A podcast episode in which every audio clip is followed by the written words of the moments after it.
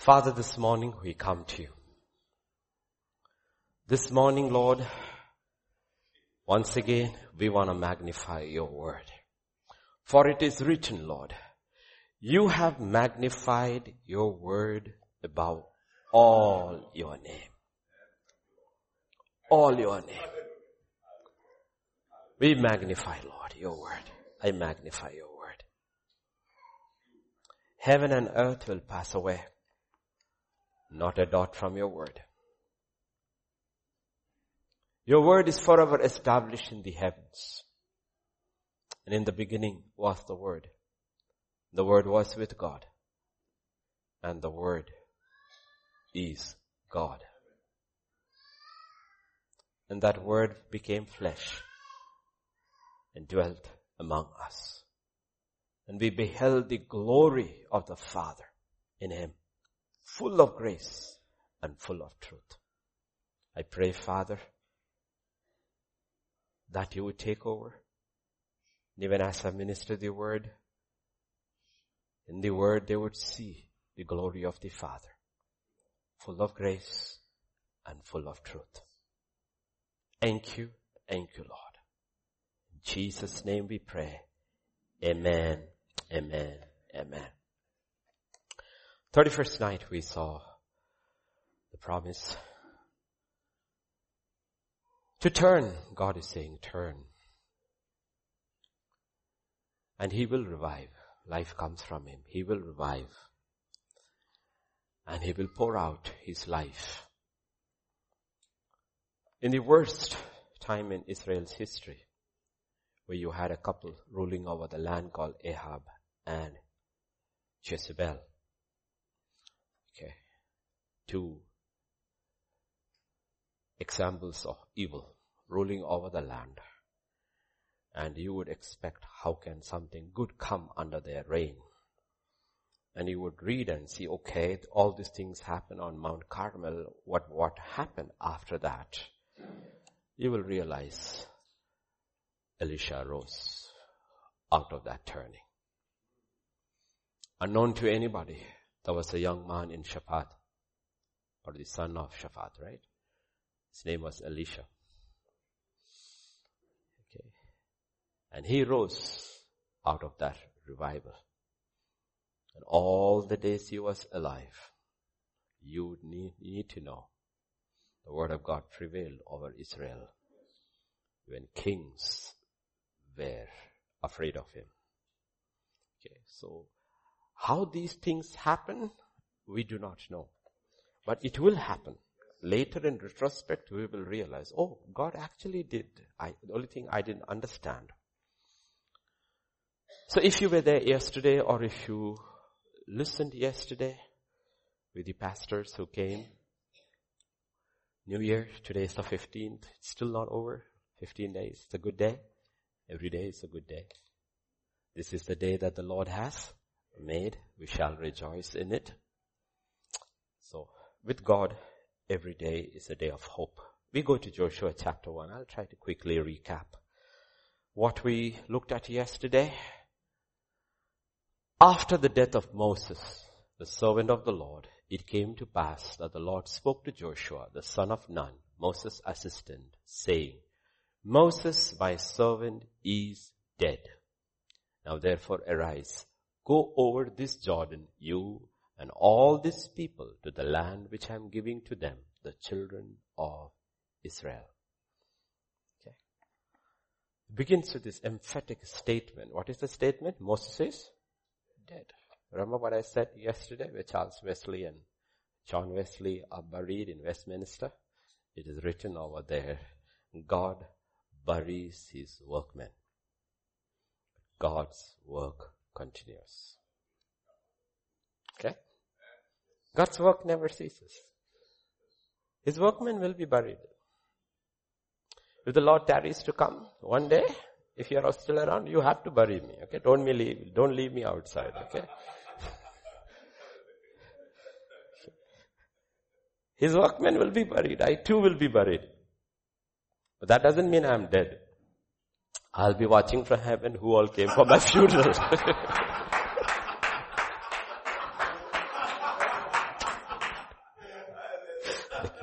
So don't miss my funeral.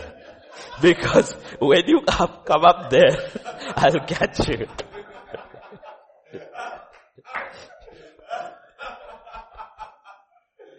Okay.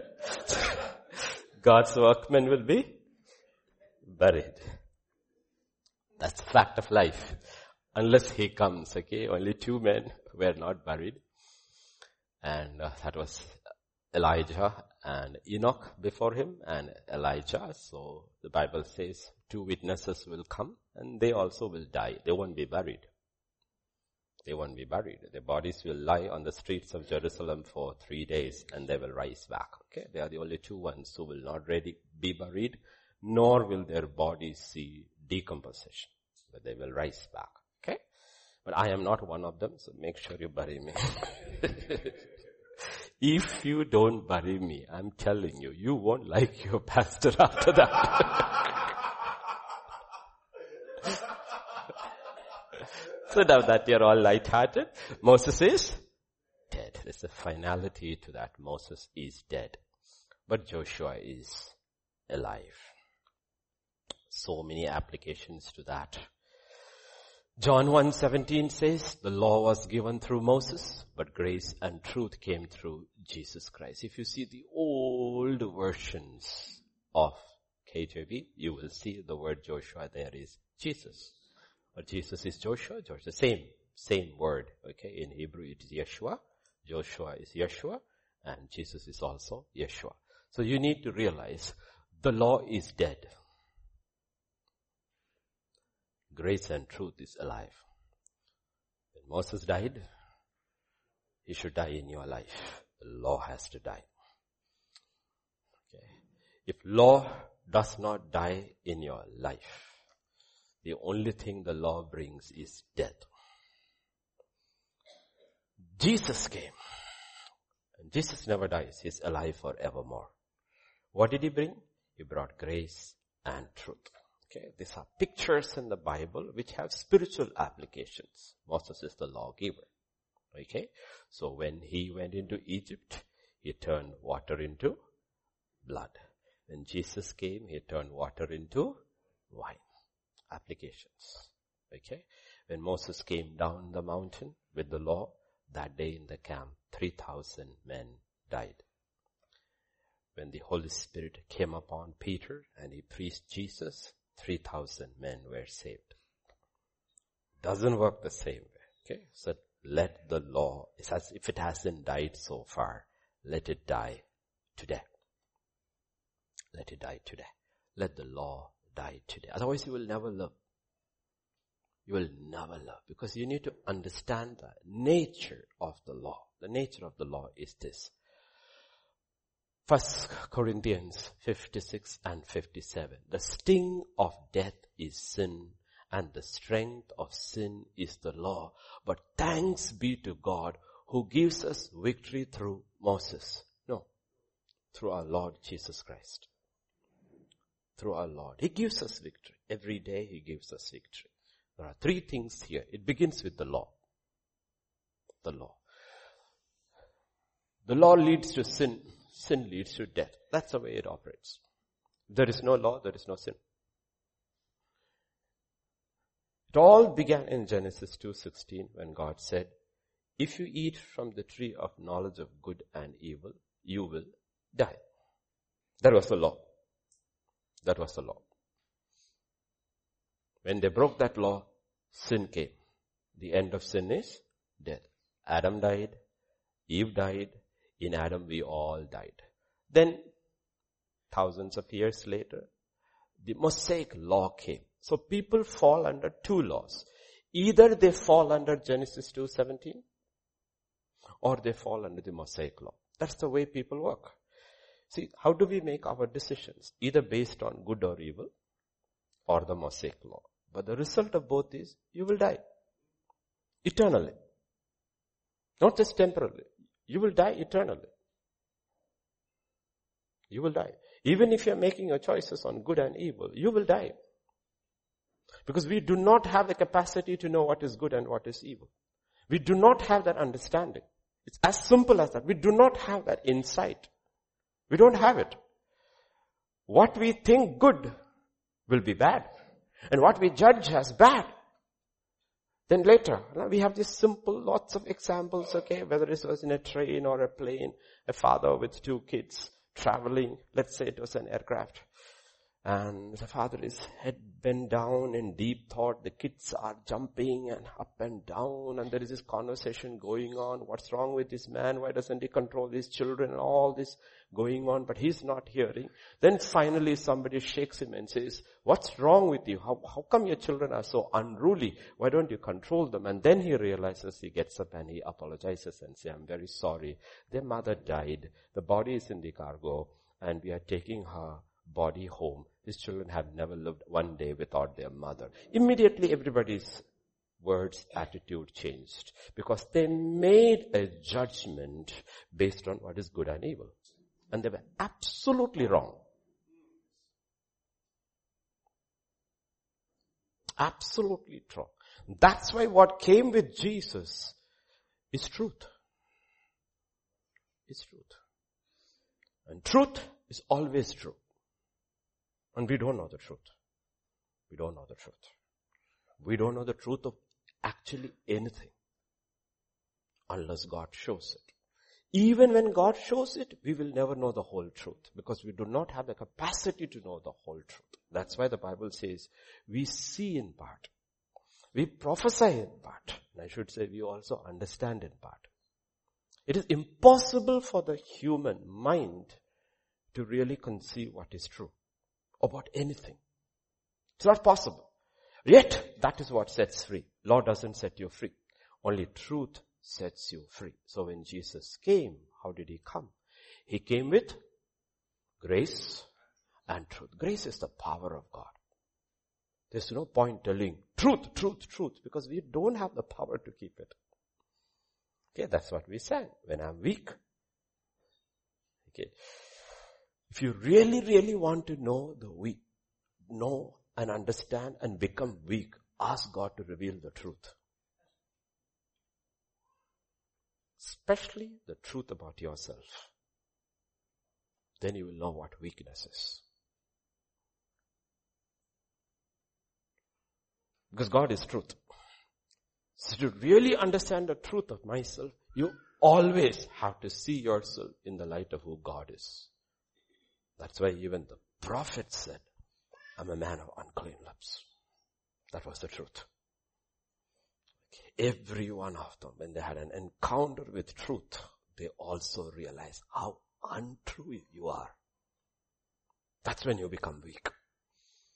Then, if you allow him, not automatically, he will become your strength. That's how it works. So this is it. There is the law. There is sin, there is death. Cannot escape it. It's like gravity. Cannot escape it. If you have to escape it, you need a power that defies gravity or overcomes gravity. Simple, my basic science.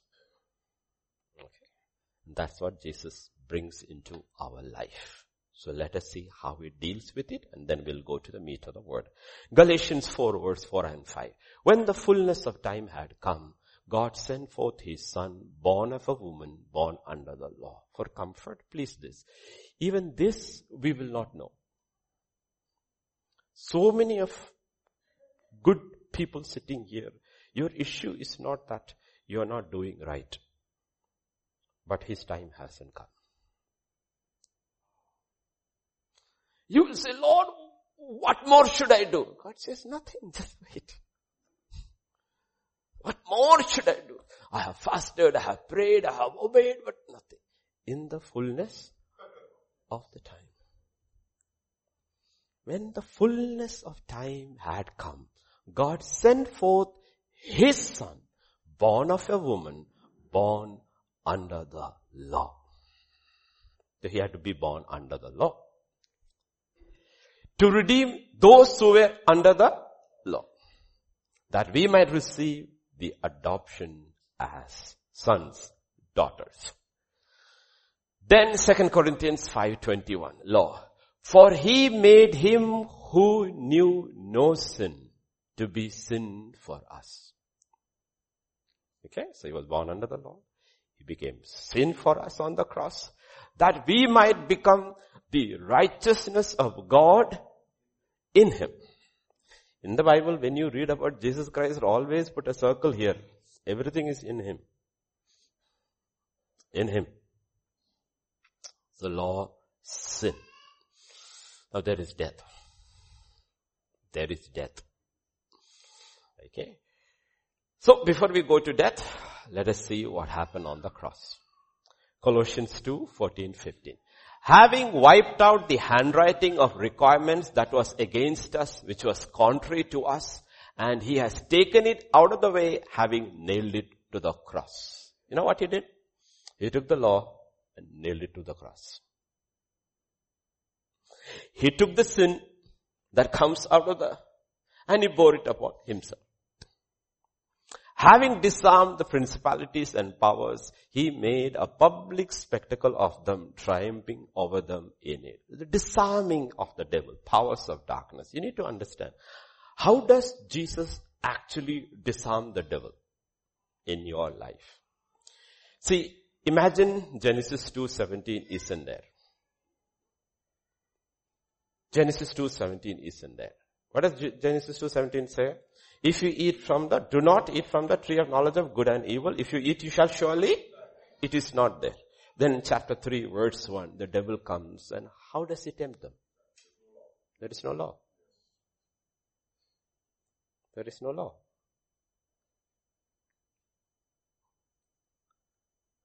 Are you getting the picture? What did he take? He took the law and nailed it upon the cross. And he bore our sin upon himself. So when the law is taken away, if you will try to live under the law, he will come and catch you.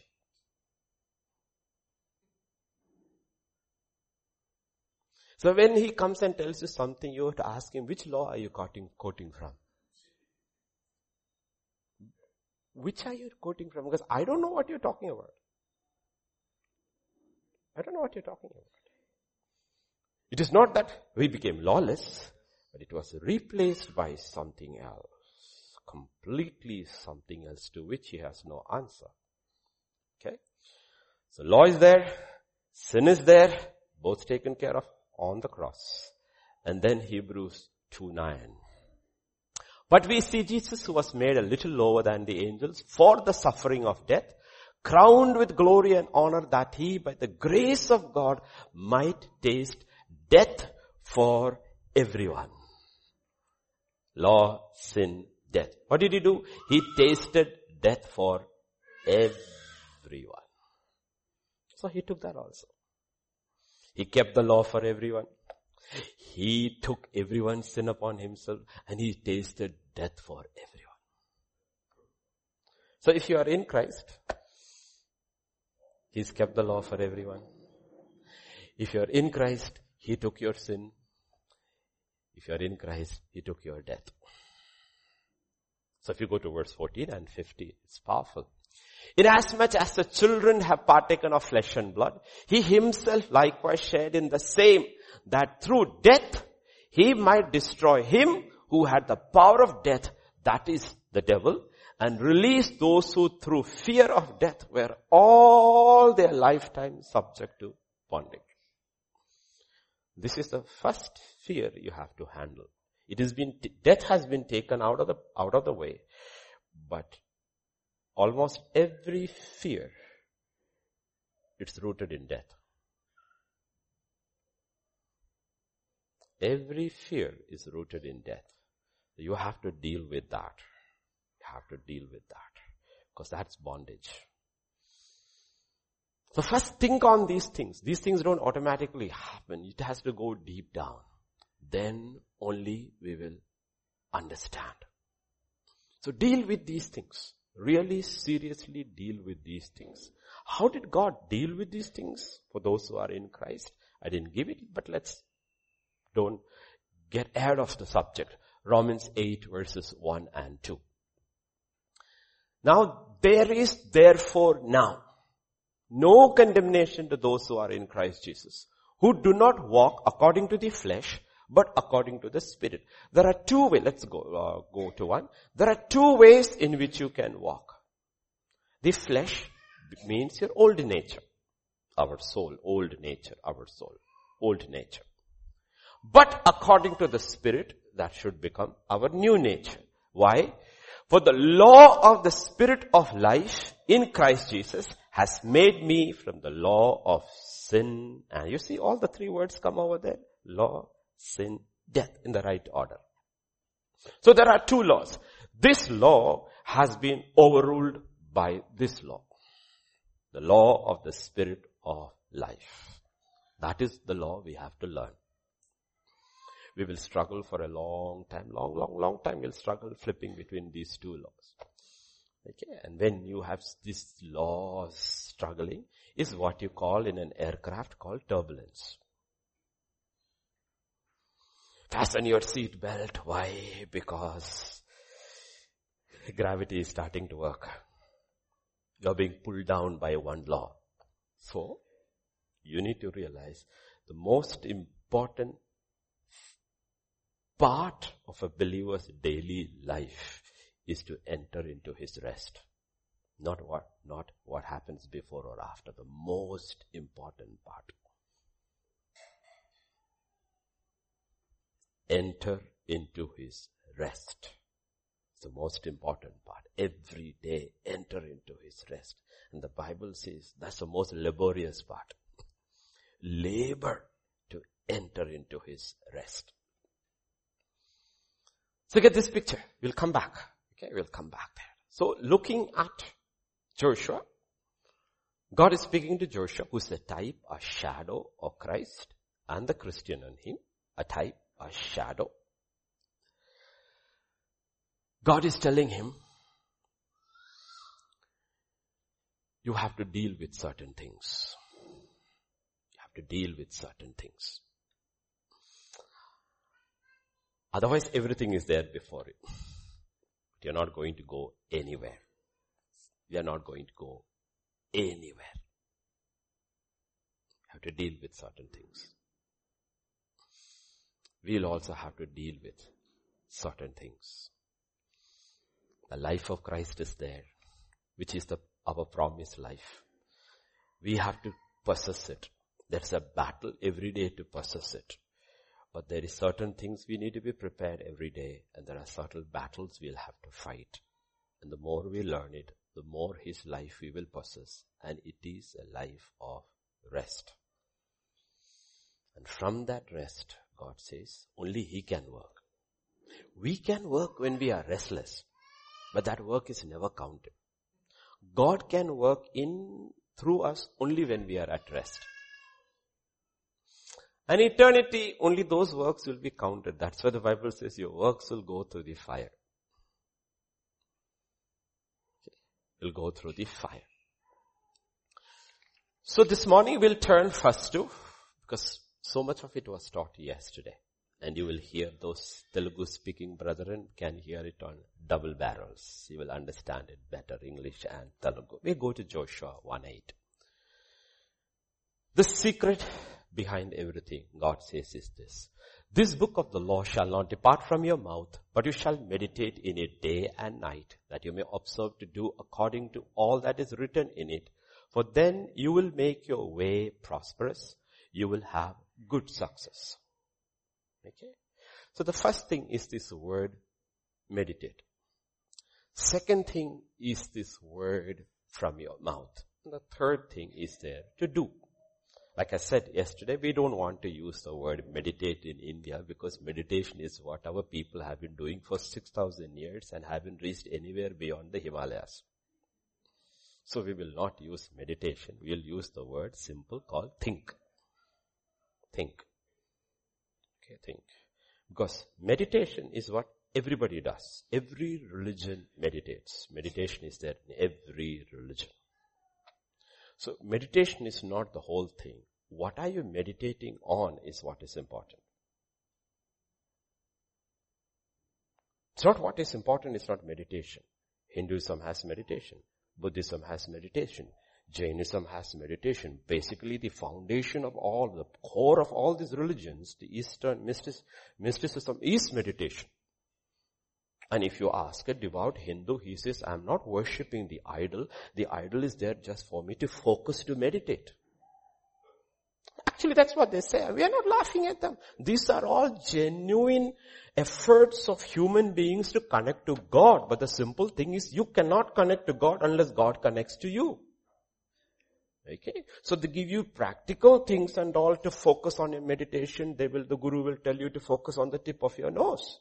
Now you may laugh at it all because you have the knowledge of the living God, but if you were a Hindu, you will do everything because he is trying to connect and trying to get out of his karma, because he's been taught this is what will happen to you otherwise. Now what they believe in may be wrong, but he doesn't know what is wrong, and in the cycle of rebirth, he doesn't want to come back as a cockroach on which you will stamp. So you need to, honestly, I'm telling you, India is not an atheistic country. It's a religious country. So the harvest is ripe. It's more difficult to preach in the West than in this country. It's very, very, very easy to to those who are searching, if you have the wisdom of God and the gentleness and the time and you go through, it's not very difficult. Very difficult to minister to them because they are open.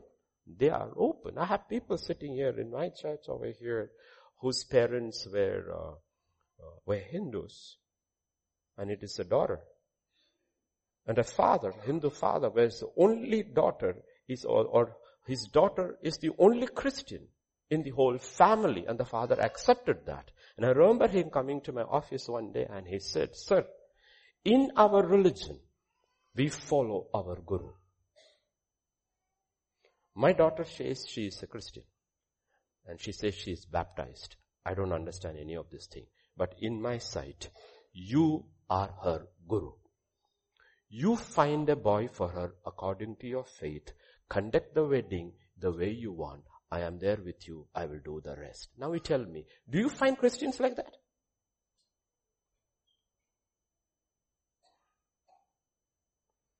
So understand, to be religious is not a bad thing. To be an atheist is what is dangerous.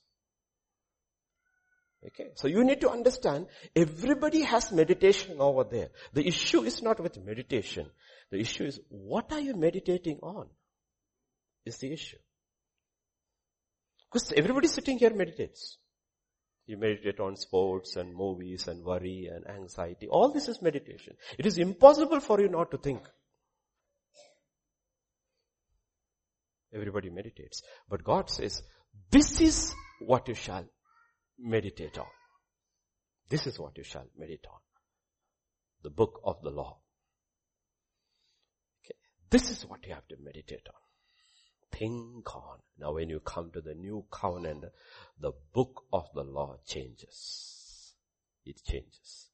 It becomes the word of God, which becomes truth. And God says, meditate upon my word. Learn to think as I think. It's as simple. The promised land which you have to conquer is nowhere outside. It is inside. It is my soul, my old man. That is where the battle is taking place. And in that soul, there is something called your mind with which we think. God says, that is where you have to fight your battles. He says, if you win that battle here, then it doesn't matter what is outside. The devil, the world, the Antichrist, it doesn't bother you. You will win. But if you lose here, it doesn't matter even if King Jesus is ruling in the land. You will lose. Otherwise, after 1,000 years, when the Satan is released for a little time, how come he's able to take all these people against Jesus? Because your soul never changed. And you are living under the most peaceful, prosperous reign ever. You didn't change your thinking. You didn't change your thinking. So understand, the real battle is here.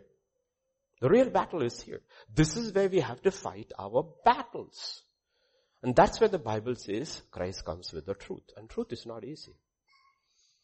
Truth is very difficult for the old man to receive.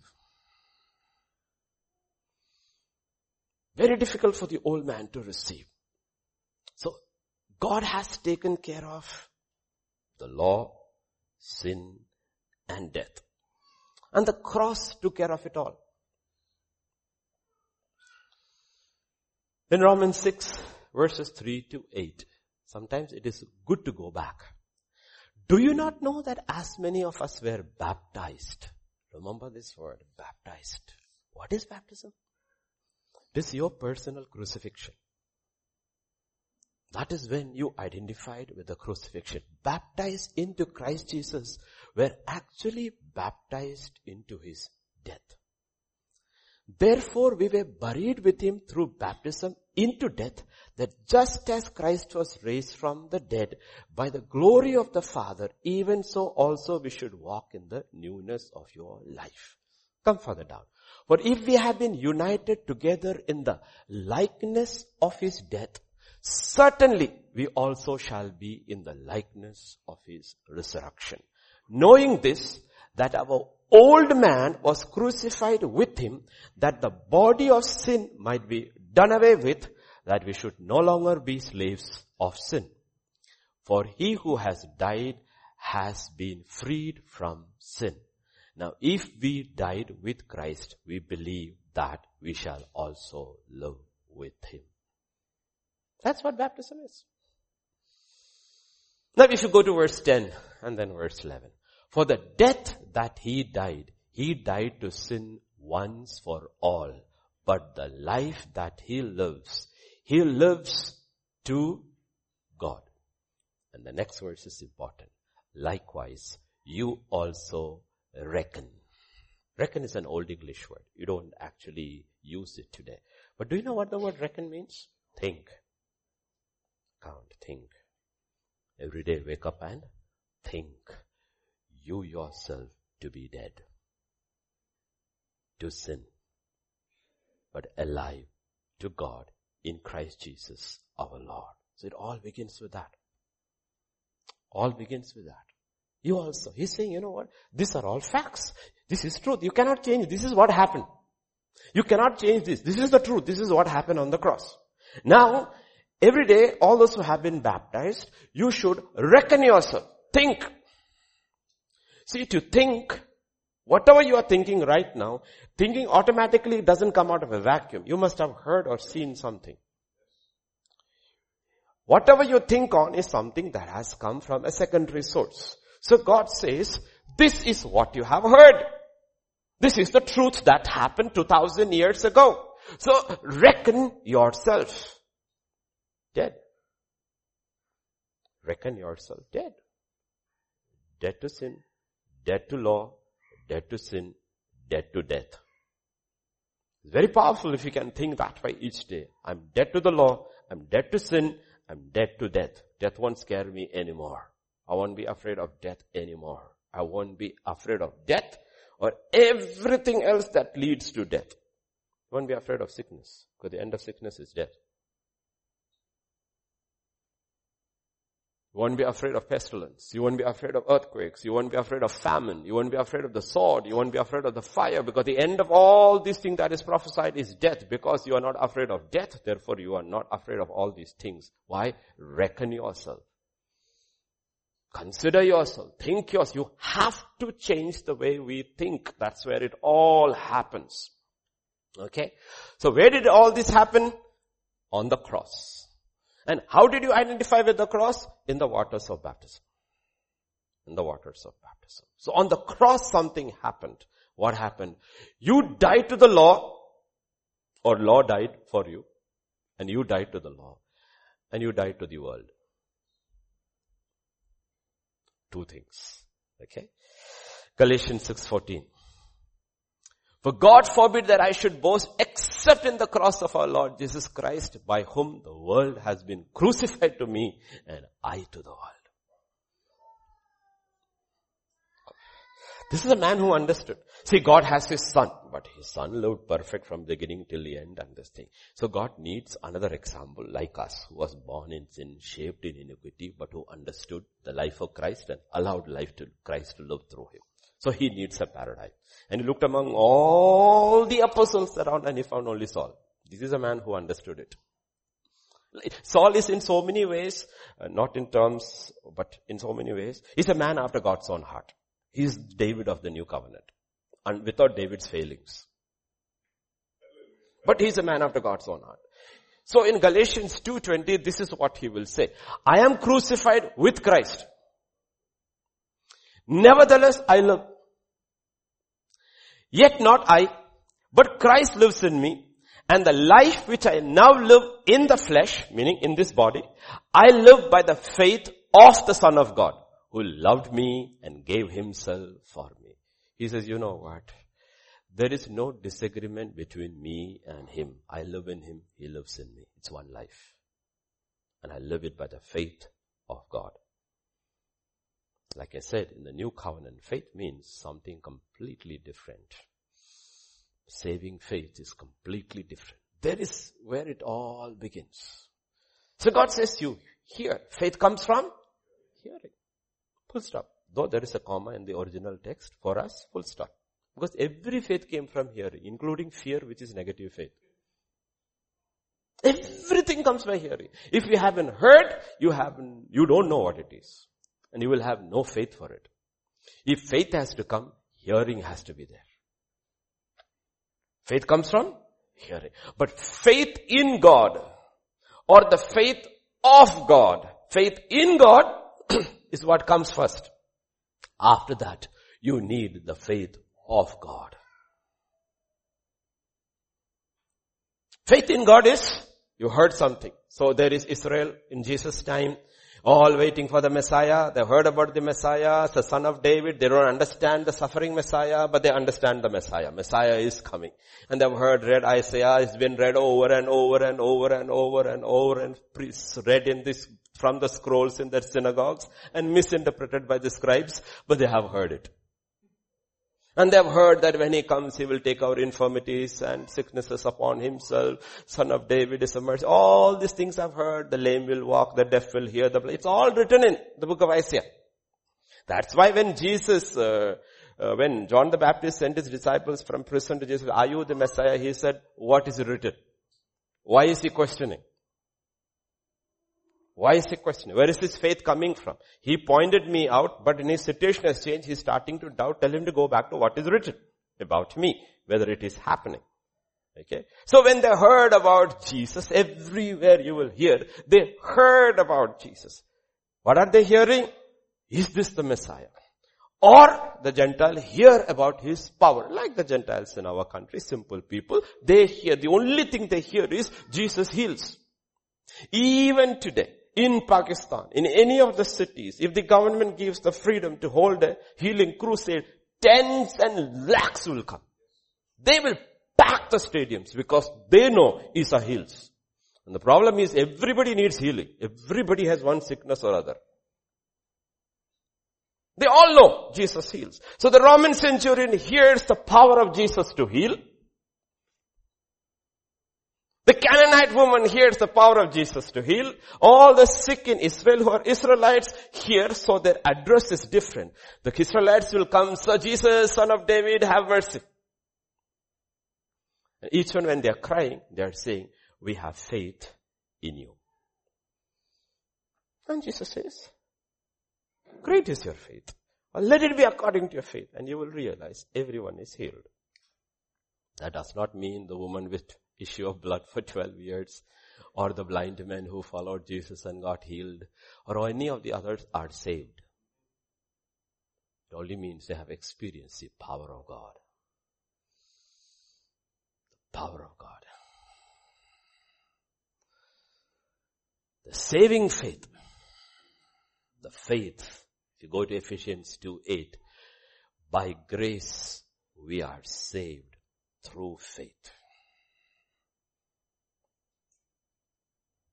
That's a different thing. In nature, that power that saves you is the same, but what it does in you is not the same. What it does in you is not the same. When you are saved, something absolutely, totally, supernaturally happens. Because healing can happen anywhere. Healing is just a physical bodily manifestation of a malfunction in your system. Doctors can heal you. Which doctors can heal you? Anybody can heal you. Christ also heals. But for Christ, that is not who you are. It's just a sign pointing you to something which nobody else can do. Because we are first touched by the infirmity of our bodies. That is where we are first touched. Very conscious about it. So God touches us there and says, this is just a sign. That's why in the Gospel according to John, his miracles are called signs. This was the first of his signs he displayed at Cana, and his disciples believed in him. Like I said, there are signs in the Gospels which are private and which are public. And you will see these were only signs signifying to something greater and deeper, which is our salvation. So the faith that saves, the evidence of that faith is in Ephesians chapter 1, 13 and 14. In him you also trusted, after you heard the word of truth, the gospel of your salvation, in whom also having believed, you were sealed with the Holy Spirit of promise, who is the guarantee of our inheritance until the redemption of the purchased possession to the praise of his glory. What is the proof of your salvation? The Spirit of God that is in you. There is no other evidence. You can have all the other things. Without this, you are unsaved. You have this and you're born again. You have no other evidence. You're still saved. Like a small baby that's being carried over there. The evidence, the baby cannot do anything an older child, a teenager, or an adult can do, but it is a baby. You will never deny it is a baby. The proof of the pudding is the Holy Spirit. That is the proof. The evidence is not doctrines are important, but it is not that you know the doctrine. The importance or the proof is a person. That's why the doctrines in the New Covenant are called the doctrine of Christ, the person. Doctrine of Christ, the person. So in Romans 8, verse 15 and 16, for you did not receive the spirit of bondage again to fear, but you received the spirit of adoption by whom we cry out, Abba, Father. Something happened, no? Before the Holy Spirit came in, we were slaves. We were slaves. What we had was the spirit of bondage, and there was always fear. Always fear. But what happens is when we receive the spirit of adoption, the first thing we cry out deep inside is, Father. Father. That is the security that he brings. That takes away the fear. That's why he said, no, you're all sitting here as adults, so you will not understand it. You have to go to the back and see the children. You need to realize, as long as the father is with that little child, the child is not afraid of anything. Not afraid of anything. Even if there is a lion standing on the street, the child will just go to the back of the father and stand there and peep between the legs and see what's happening. It's not afraid. Because we have all become adults, in the spiritual realm, nothing has changed. From your birth to your gray hairs is the Father who carries you. The only thing that will take your fear is knowing God as your Father. And that's why Jesus came. He said, I just didn't come to save you. I came here to take you to the Father. I am the way, the truth, and the life. No one can go to the Father. But you will never understand the Father. So the Father became me. But I became the Father. So his name, according to Isaiah, is Everlasting Father. So when the disciple says, show us the Father, he says, if you have seen me, you have seen the Father. That is why around the world there is this constant attack on fatherhood.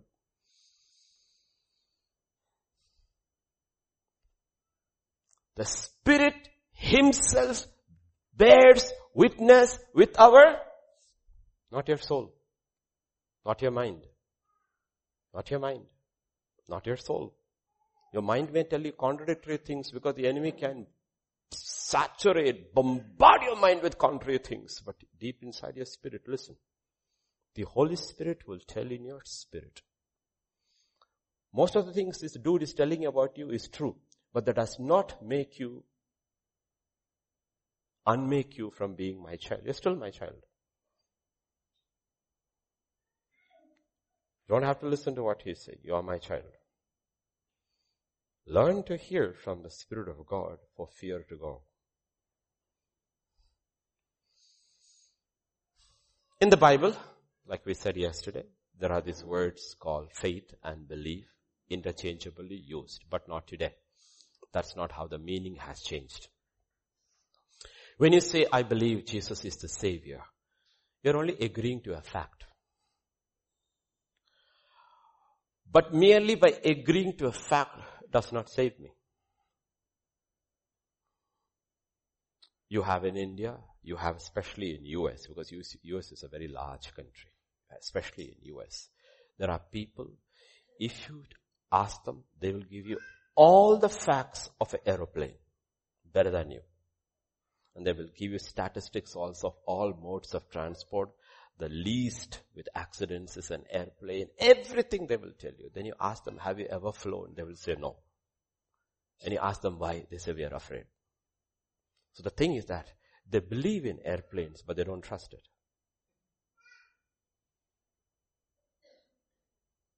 A lot of people, when they say they believe in Jesus, they have a whole repertoire of facts, but they have not trusted him. Have not trusted him. They have not trusted him. Salvation is when you trust him. Trust him. Trust him. That's what it means. Repentance from dead works. Not good works and bad works. Dead works. And you trust him. And faith towards God. These two things must take place kind of almost simultaneously. You can repent from dead works and you are still dead because you have not put your faith in Christ. You have not trusted God. You have not trusted Christ. It is one time. Your repentance and trust in God is one time for salvation. And after that, it is a continuous journey. Ask the Spirit from inside as you hear the outward witness. By reading or hearing, the outward witness of the word happens. The Spirit who has come inside, which is the evidence of your salvation, starts speaking to you by saying, this is true, this is false. And you turn, and you turn, and you keep turning. So repentance and faith will be continuous in your life because we are changing. In its simplicity, repentance means change of mind. Because what is God trying to do? He's trying to save your soul. He's trying to save your soul. If you turn with me to 1 Peter, chapter 1, verse 6. In this you greatly rejoice. What? Greatly rejoice for what?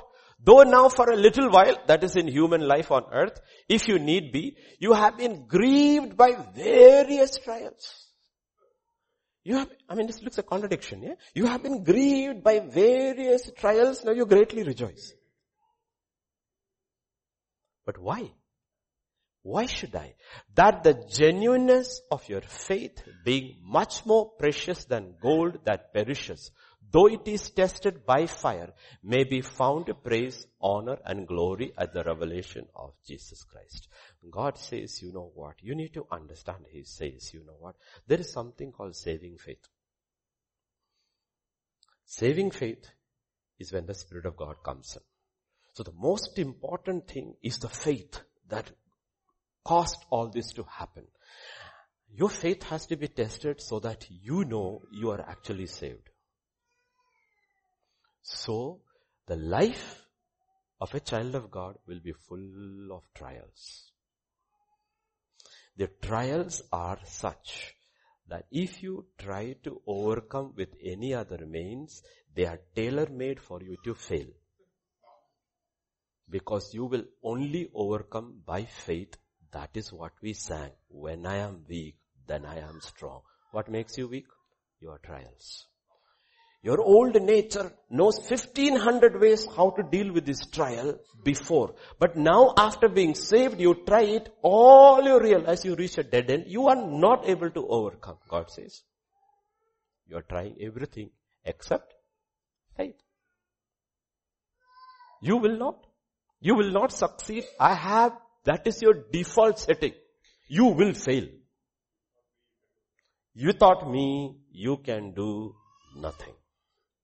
Still we won't give up. We will keep on. Like the old philosopher said, we are madmen who keep on trying the same old things expecting a different result. It's not going to happen. So your faith has to be tested. It has to be proven. Why? When the revelation of Jesus Christ takes place, it should be to His glory and praise.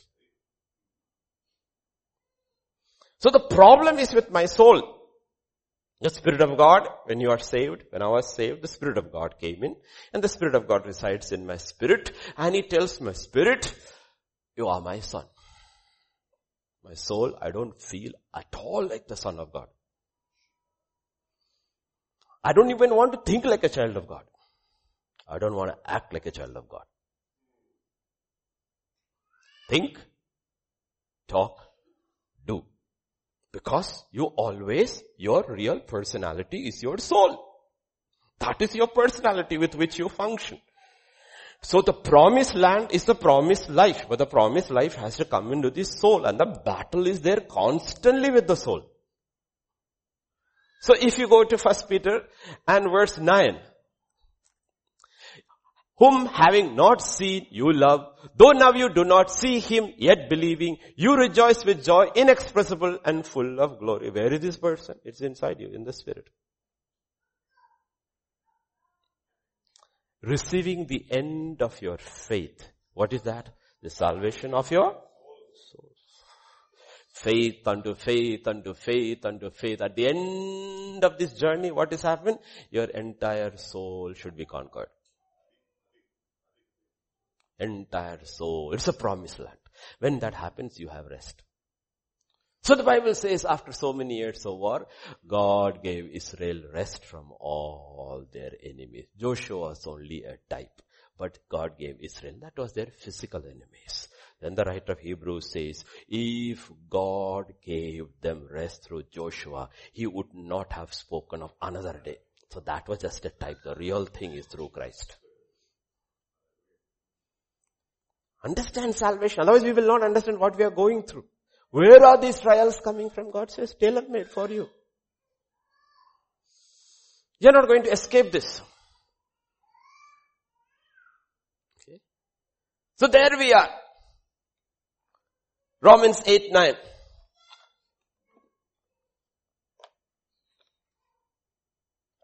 Got it? You are not in the flesh, but in the Spirit. Now when you look at the word flesh, you need to understand it is the old man, which is the soul. The body is the same. The spirit and the soul is in the same body. You are not in the flesh, but in the, mark that, okay? S is capital, Spirit. If indeed the Spirit of God dwells in you. Now if anyone does not have the Spirit of Christ, he is not His. Even if you have memorized the entire Bible, never miss Sunday service, regularly fast and pray and give your tithes. If you do not have the Spirit of Christ, you are not His. Proof? The Spirit of Christ. So you have the Spirit, you have the Spirit of God and the Spirit of Christ. The three are the same in nature. All three are spirits. Except Jesus now with the body. Before He came in the body, Jesus was a spirit, the Son was a spirit, the Father was a spirit, the Spirit was a spirit. What is common about is their nature. The Spirit is the same. And that Spirit is the one that came and resided with us in our spirit. And who is that? That is the Spirit of Christ. That is why Jesus said, When I go, I will send somebody just like me. The world won't understand him. But he will be in you and with you forever. You can't escape him. Even in eternity, he will be in you and be with you. And then he said something. I will not leave you orphans. Will not leave you orphans. The day he comes in is the last day of your orphanage. That is the day you are kicked out of the orphanage. Go. Adopted into God's family. Abba, Father. Understand, this is how it works. These are all very, very comforting. True comfort. Comfort should be true. It has to be true. And that comfort doesn't come from doctrine. Comfort from the person of that doctrine. So God did not give us doctrine, because religion only gives you doctrine, and you beat your head against the wall and you don't know what you did. You never, if dipping in a river, whether it is Godavari or Ganges, could cleanse you, how many times do you have to dip yourself? If going to Mecca makes you righteous, how many times you have to go? If going to Rome or Jerusalem makes you feel like a Christian, how many times? None of these things is going to change what is inside. But when the person comes. Remember what Jesus told the Samaritan woman? It's a statement to all religion. Your people worship what you don't know. You don't know what you know. You don't know what you worship. And that's why when Paul went to Athens, there is this statue saying, to the unknown God. So he got it. That's a good text to preach from. He said, look, you have written here, listen to me. I will reveal to you who this unknown God is. Because he's known to me.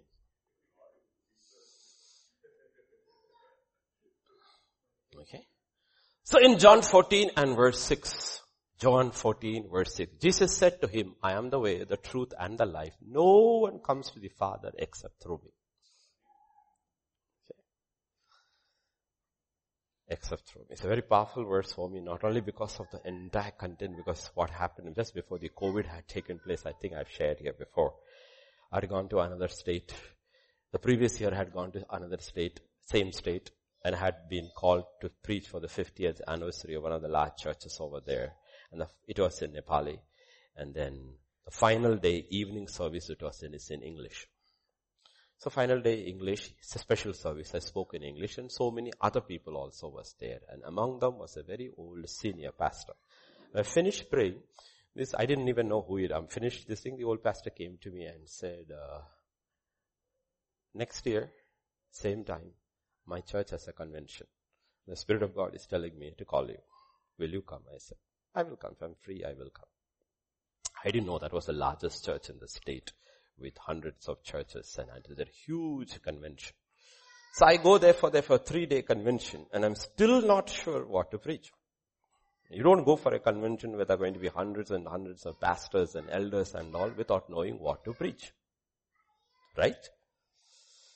But you know all your text, but you don't know what to preach. Because there is somebody inside you who tells you what to preach. Because this is not my congregation. This is his congregation. I don't know anything, and God's congregation. So on the first day seminar or the convention for the pastors, when I enter through the door and I get in and they garland me and all that, and I sit in the front row while worship is going on. This is written on the front. And God said, for the next 3 days you shall preach on this.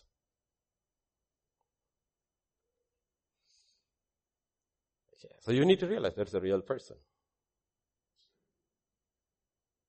Yesterday when we were leaving, there's a pastor who came and said, I came to this pastor's conference 2 years ago. You know why I came? He said, when I was praying in the Spirit, the Lord showed me the glory over your church and told me to come here.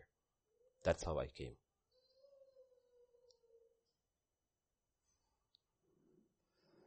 There is a real Spirit of God who speaks to you. You know, if he speaks to you, suddenly your fear goes. Your fear goes. You have a need. You don't know how to pay your fees and everything. College said memo. And you come home and Father says, don't worry. All your fears are gone. All your fears are gone. Just one word. Don't worry. Don't fear about it. How many times has God said the same thing? Don't fear, don't fear, don't fear, don't fear, don't fear, fear not, fear not, fear not. Don't be anxious, don't worry. We read that, but we don't realize who is saying this. Because we read it, but we are not able to hear the same words from our spirit echoing. Don't fear. I am the one who said it. I am the one who's telling it now. I haven't changed. Fear not. So Jesus comes here and says, I am the way, the truth, and the life. No one comes to the Father except through me. So the Spirit of God comes in. It is the Spirit of Christ in us. Galatians 5:16. I say, walk in the Spirit, and you shall not fulfill the lust of the flesh. And 25. If we live in the Spirit, let us also walk in the Spirit. Suddenly you realize the Spirit becomes the way. The Spirit becomes the way. He shows you the way. He himself is the way. So the Bible says, live in the Spirit, walk in the Spirit. Because when you're walking in the Spirit, God is saying, you cannot go wrong. Because that's the way to the Father. That's the way to the truth. 1 John 5:6. This is who came by water and blood, Jesus Christ, not only by water, but by water and blood. And it is the Spirit who bears witness, because the Spirit is truth. The Spirit is truth. So I am the way, the Spirit is the way. I am the truth, the Spirit of Christ in me is the truth. He is the truth. And Romans 8:10, if Christ is in you, the body is dead because of sin, but Spirit is life. Do we understand practically how that statement, proclamation of Jesus, I am the way, the truth, and the life, works in all his children? He says, I have put my Spirit in you. He is the way. He is the truth. He is the life. So listen to him. Listen to him. Don't grieve him. Don't lie to him. Don't quench him. All the warnings in the new covenant are given about the Holy Spirit. No, it's not so much about the Father or the Son. It's about the Holy Spirit. So when they start saying Jesus is doing by the power of Beelzebub, he said, you know what? You sin against the Father or the Son, it will be forgiven. But you sin against the Holy Spirit. You blaspheme against the Holy Spirit. You won't be forgiven here or in the other place. Because why? He is the way. He is the truth. He is the life. What if he gets upset and he leaves, and where will you find your way?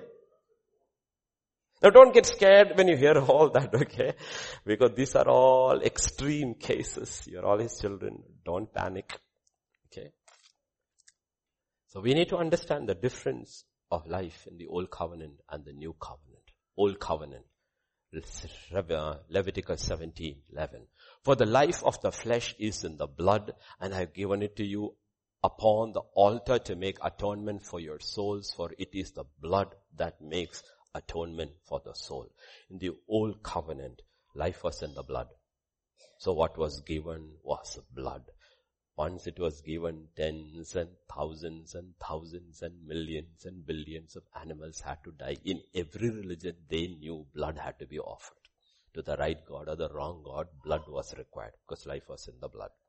So when you go into occult and extreme forms, because they demonically understand life is in the blood, they drink blood to receive more strength and power. In every occult, there is drinking of blood. Understand life is in the blood. But then there is the blood of God's own Son. Hebrews 12:24 says, Jesus, the mediator of the new covenant, and to the blood of sprinkling that speaks better things than that of Abel. 10:14, if I'm right, will say, by one offering, he made everyone perfect. Perfect forever. Those who are being, where are you being sanctified? In your soul. In your spirit, made perfect. Why? The blood has taken care of it all. We need to understand actually how it works. You are not in the flesh, but in the spirit. In the flesh, you are dead because of sin. In the spirit, you are alive. But we live in the flesh. We vacillate between these two. So when you live the soul life, when you sin, and when you go to God, and when you confess, what is that is cleansing you? It is the blood of Jesus. It is the blood that is speaking for you. So you need to realize the blood is connected with the old life. Cleansing the sins of the old life, because you're still trying to live the old life and the blood is still working over there. Only thing is that you have to confess. If you confess, He is faithful. The blood of Jesus cleanses you of all unrighteousness. This is constant. This is constant. Why? Because you are still flitting between. So if you go to 1 John chapter 1, if you walk in the light as He is in the light, we have fellowship with one another. The blood of Jesus Christ, His Son, cleanses us from all sin. Now look at this thing. If we say that we have no sin, we deceive ourselves and the truth is not in us. We say we have without sin. Because it's not possible. Because the soul is still there. If we say we are without sin, you are actually lying, because your soul is sinful. The old man. The truth is not in us. The truth is not in us. On the other hand, if we confess, as you hear the word of God and the Spirit of God speaks to you and says, see, your soul said this, this is what is true. You are confessing, constantly confessing, yes, Lord, I was wrong. It's a change of mind. I was wrong. That was not true. This is what is true. As this is constantly happening, what is happening is the blood of Jesus is cleansing you of all unrighteousness. In the process, you are walking more in the light. You are able to hear God speak more and more and more clearly. The eyes of your understanding is opening. You understand how God functions better and better. All the wisdom in the world, all the training in the world is not going to help you with this. There is only one way, and this is the way of the Spirit. It is the Spirit who convicts. Spirit who convicts.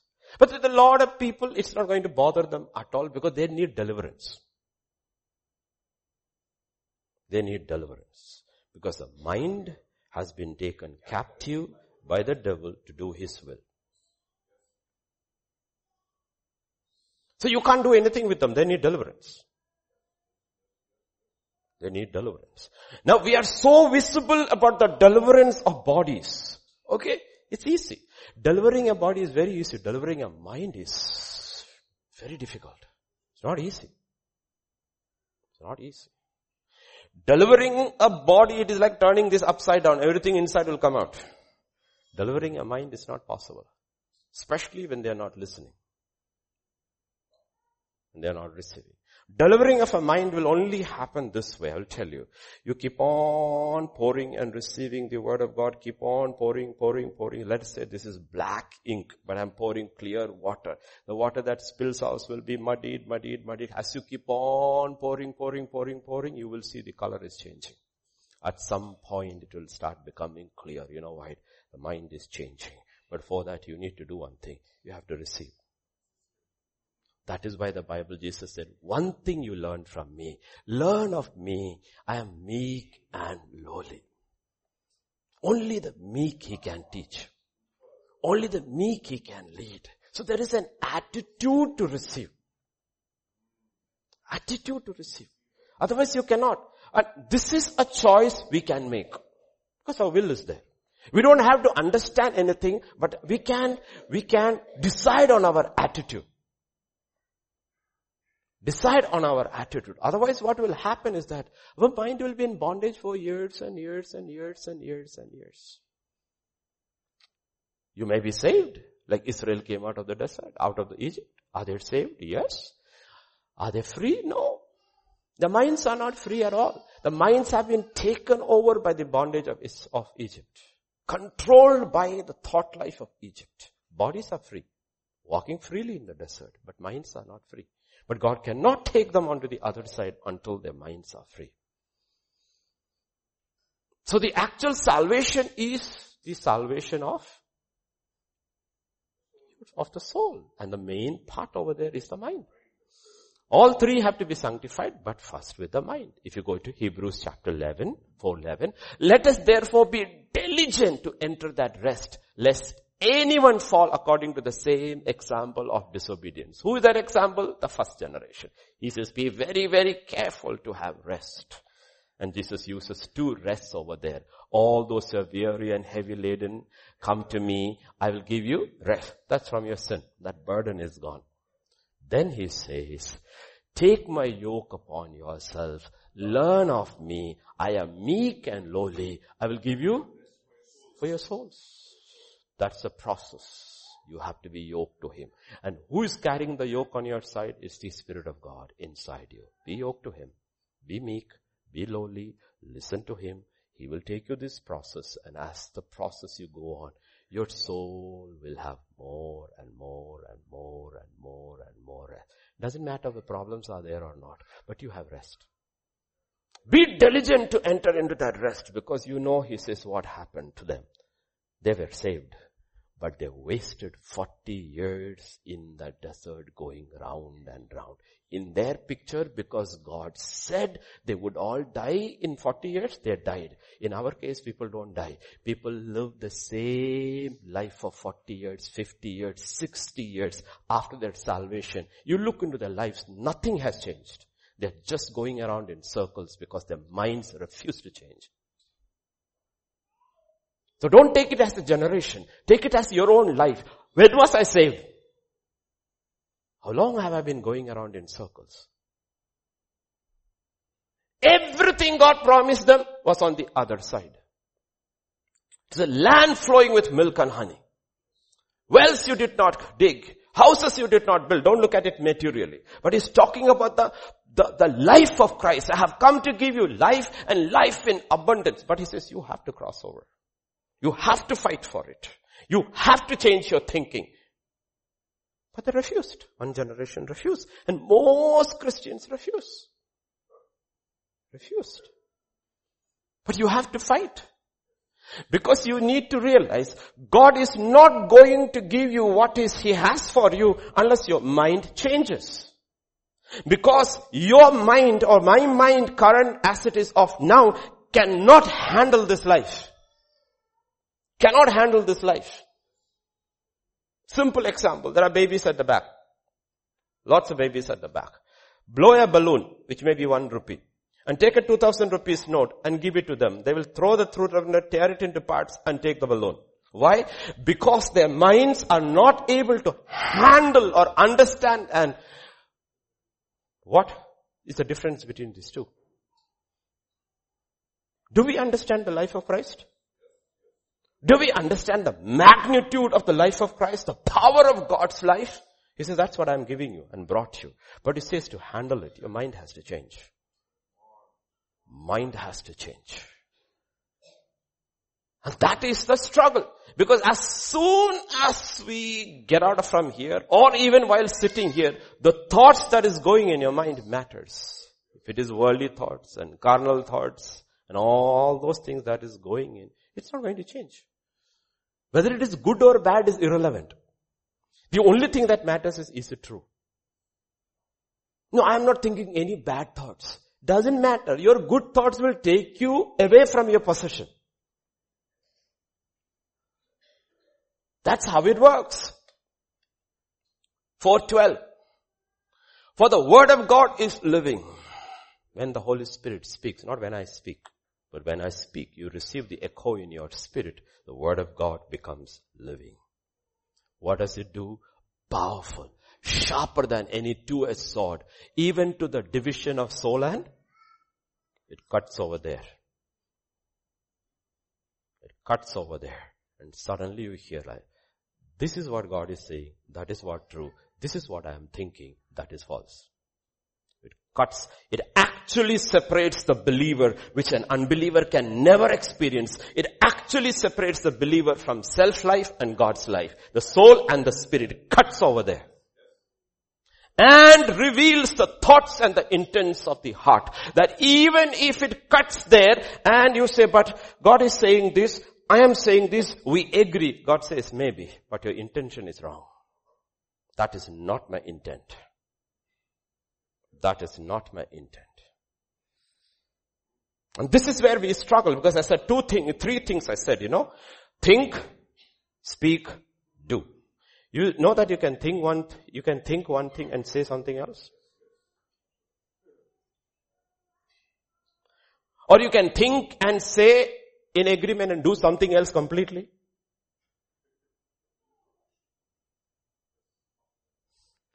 But that's not Christ.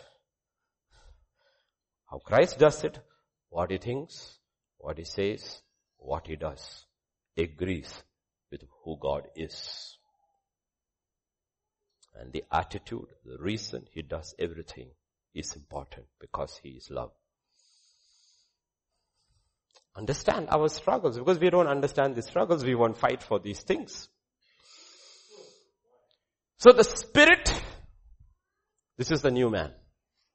This is the old man. This old man has to be transformed to think like this man. And that is your struggle. All our struggles are there.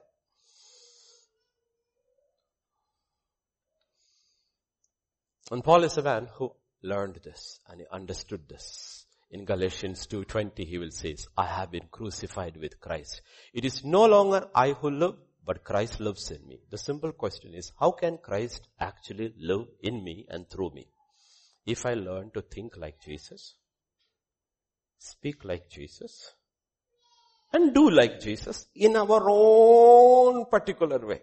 It is not that we all will be similar. We are all dissimilar. We all have different functions. It is like one body, different parts, but it is all functioning according to the head. Though when you see it, even these 5 fingers don't look the same. They don't even move the same way. Try to bend your thumb and the other fingers. You see, they don't even bend the same way. This has only 2 digits. It has 3. Yet it is all functioning from the same life. There is no discord in it. In the parts of my body, there is no discord with what I think, what I say, and what I do. And when there is a discord, do you know what it is called? It's called sickness.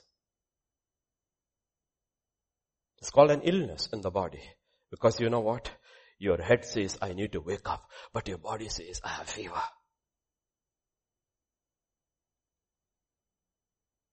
And the body of Christ is sick.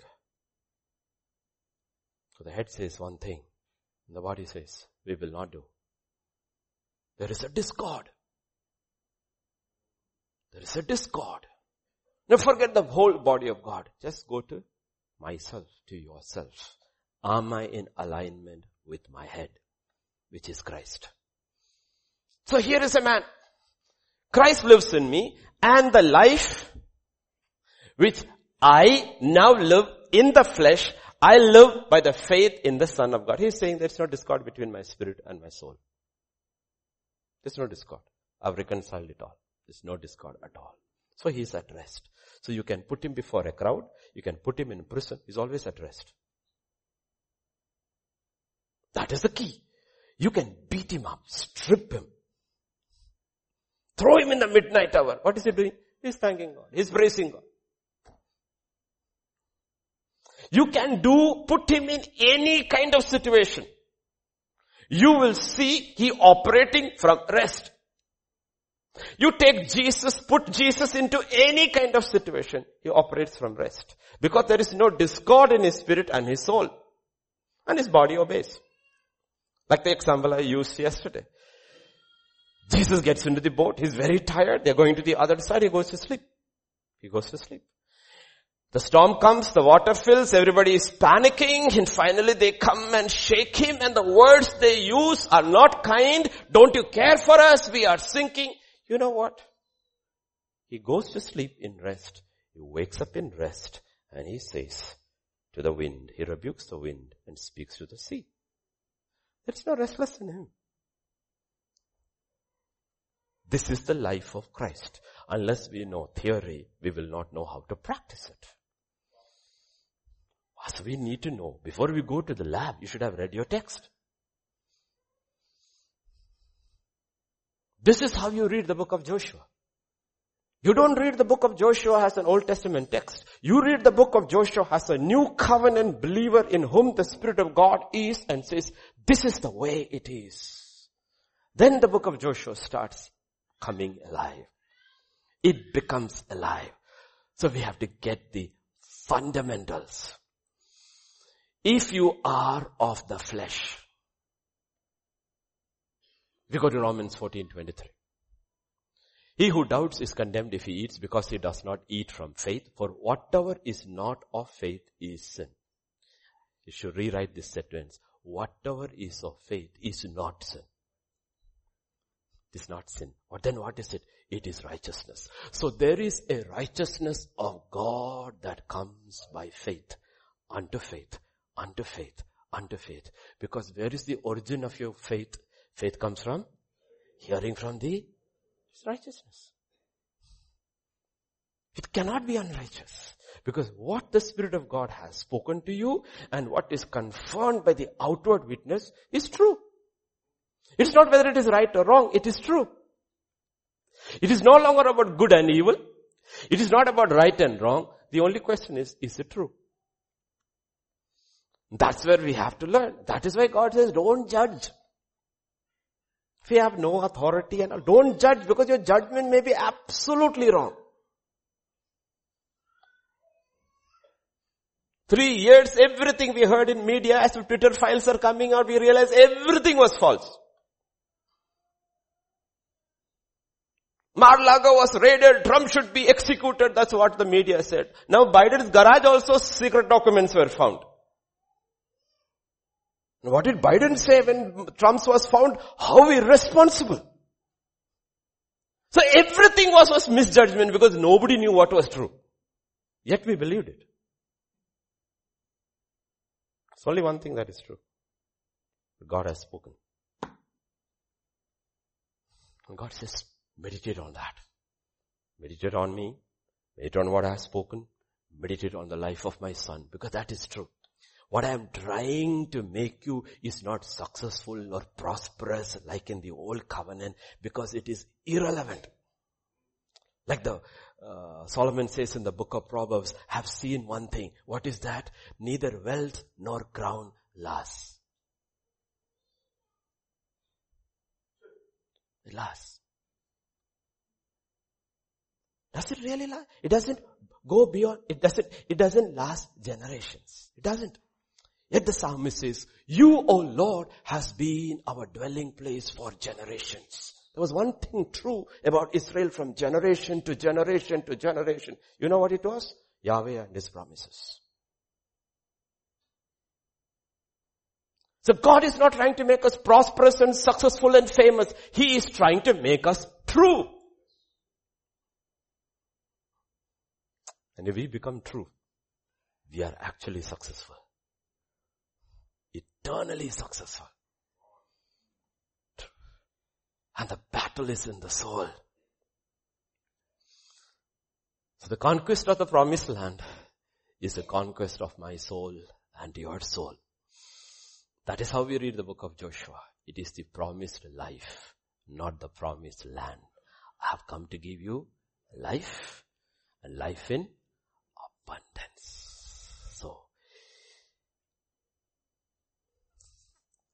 So we are in the flesh, but not in the flesh, in the spirit. We are in the body, yet in the spirit.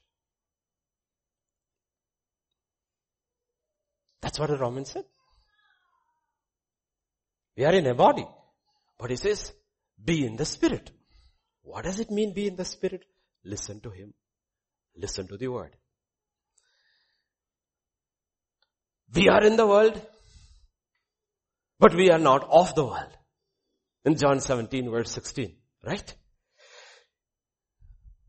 17:16. I didn't give it. They are not of the world, just as I am not of the world. The simple question is, how is it possible? How is it possible to be in the world and not of the world? Verse 14. 1:4. I have given them your word, and the world has hated them because they are not of the world. What will make you and I not of this world? It's our thinking. It's our thinking.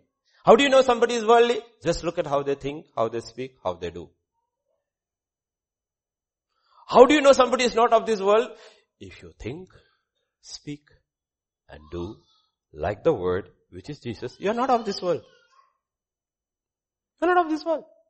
So you need to understand, how did we become otherworldly? Simply by the word. Just as I am not of the world. Even the most religious Jew understood Jesus was not of this world.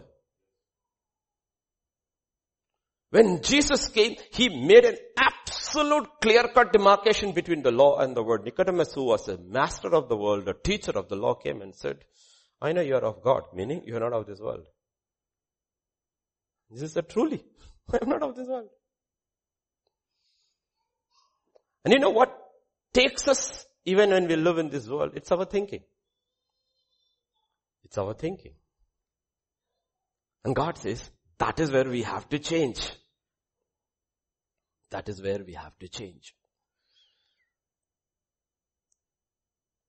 So the book of Joshua, you have to read it, like I keep saying. Don't read the Old Testament first until you have read through the New Testament at least 12 times. Until it seeps into your bones. Then you read the Old Testament, you will understand it. Otherwise, if you meditate on the Old Testament, what is setting into your bones is the law. Then when you read the New Testament, you will only see law. But if you meditate upon the New Testament, on Christ over and over again, you read the Old Testament, you will see truth and you will see grace. Otherwise you will live in bondage. That's why the Bible says, as long as they read Moses, a veil covers their eyes. But when they turn to Christ, the veil is lifted. How do you turn to Christ? Where the Spirit is Lord, there is liberty. That's how it works. So let's go back to Joshua. Chapter 1 and verse 2. Now Joshua the son of Nun, chapter 1 verse 2. We'll leave that two's interlude aside. We'll just deal with 1, 2 today. Moses my servant is dead, now therefore arise. One small word over there called arise. It's a life-changing word. It's a life-changing word. You don't hear that word from God, not literally that way, but you don't understand what that word means and you don't hear it in your spirit. Your life will never change. You have received the promises of God. It's all with you.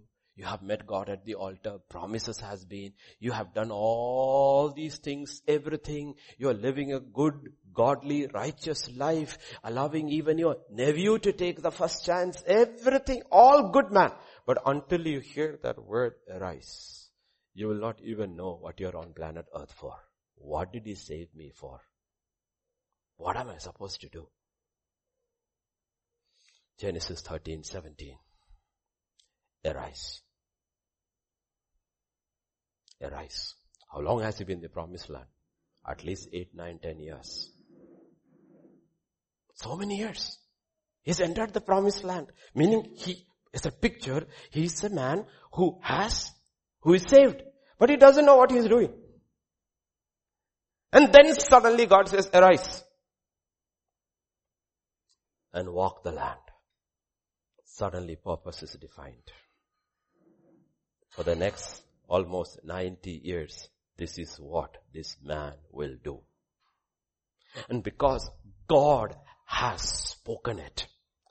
Walk the land through its length and breadth, for I give it to you. Because he has heard God speak, and because he believes, and because he obeys, every step he takes is the Spirit of God in him, walking, claiming the land for the Jews forever. It is not an ordinary walk anymore, because you're walking, because you heard in the Spirit, arise and walk. Every step is powerful. Because this old man walked for 100 years in that land, 500 years later, God will tell Joshua, arise. Every step the sole of your foot treads, I give it to you. Why? Because your grandfather walked at my word. It's not an ordinary word. It's not an ordinary word. It's a very powerful word. These are the words we need to realize. These are the words we need to hear, not for your salvation, but for your purpose. Lord, I thank you, you saved me. Thank you, you are Jesus of Nazareth. Thank you. What do I do? What do I do? Go. Wait in the city till we told you. Wow. Purpose. Genesis 19 verse 15. The most important words Lot will ever hear in his life. The morning dawned and the angels urged Lot to hurry, saying, arise, take your wife, take your 2 daughters who are here, lest you be condemned. You know, that one word and obedience to that word is between life and death. Literally life and death. Lot has never heard before or after more important words. Arise and get out. Take your wife. Take your 2 children. Get out. Otherwise you will be consumed.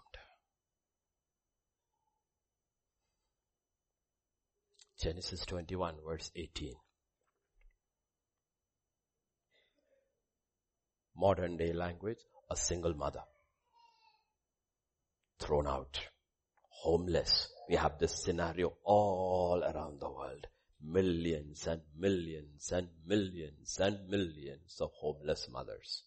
Even yesterday I saw a clip somewhere in US, a homeless mother being hosted in US by the landlord. World is full of homeless widows, mothers, single mothers with little children. And they live and die and the children go down because they don't hear one word. She's at the verge of desperation, of death, starvation, death, hopelessness. And she hears, arise. Arise. I'll give you a reason to arise. Your entire life is tied with your child, right? Arise. Lift up the lad with your hand, and I will make him a great nation. Suddenly, everything changes. If there are nations in the Middle East with unparalleled wealth and success which the world has never seen, is because a single mother heard the voice of God, arise and hold your son up. She heard, she obeyed, and we have Muslim nations in the Middle East, the Ishmaelites, because one mother heard and believed and obeyed. And you hear from God, and when you believe and you obey, the power unleashed is the power of God, the power of heaven itself. Arise. Genesis 31, verse 13. Here is a man walking. Terrible master he has, his own father-in-law. Terrible. Morning till night working. Going nowhere. And so many people in their workplaces, in their lives, in their homes have resigned to that fate. 20 years, 30 years, simply going around in circles. Conflict in the home, conflict with the landlord, conflict. He has conflict with his boss, with his father-in-law, he has conflict in his home, with his wife. Only conflict, and still waking up early in the morning. Unless the Lord wills, you labor in vain. It's vain to wake up early in the morning and sit late to the night, because the work of your hands, there is no purpose, because you haven't heard. And God tells him, arise. Like that, many have to hear, arise and go what? I'm the God of Bethel. Do you remember me? Many years ago, you remember your salvation experience where you put your hand up and said, Lord, I believe. Do you remember that? Do you remember? And so many years you haven't heard me speak because you were not interested. Now your back is against the wall. You're living like a slave in your father-in-law's house. I'm that same God who spoke to you then. Arise. Get out of this place. Go to the place I'm telling you. Go. We need to hear. Don't ever assume whatever you are doing, if you haven't heard from God, is that what God wants you to do? Because we have a real, personal, living Savior who will speak to us. Till He speaks to you, keep doing what you are doing. But don't reconcile, this is my fate. This is what this man has reconciled. And God says, arise. He obeys him halfway. It's like a prisoner set free goes to a halfway house. That's what they call in US before he's released to the society. So he's still a slave in his mind, halfway house. He settles in a place near Shechem. The next thing you have is your daughter is violated. Your sons have covered their hands in with blood. And all those Gentile nations are mad at you. Why? You only obeyed God halfway. You arose, but you didn't go where He told you to go. It's very clear. I am the God of Bethel. So where should you go? To Bethel. Did he go to Bethel? No, he didn't go to Bethel. So second time in 35:1, after all the mess is over and all the mess we have done because of our half obedience, or half-hearted obedience, the love of the God of love and mercy and kindness, whose mercy we said today endures forever, will still come back after your daughter is messed up, your sons are messed up, and your everything is messed up. He still comes and says, God said to Jacob, arise. Arise. Because when God comes and speaks, He's always coming to give us the hope and a future. And an appointed end. Arise! Go up to Bethel and dwell there. Who told you to dwell here? Go there and dwell there. That's our God.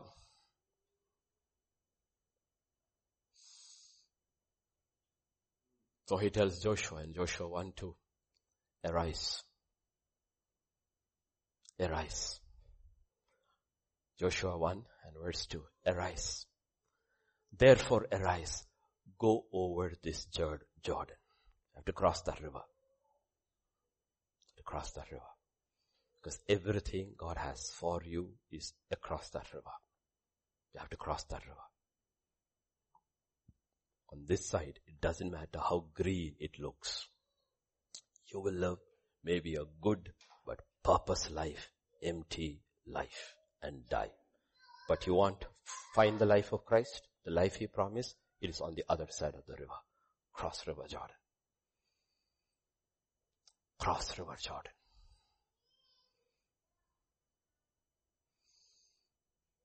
There are battles to be fought. Cities to be won. But you have to cross over. Otherwise, if you don't cross over, you can live on this side. What is on this side of the river?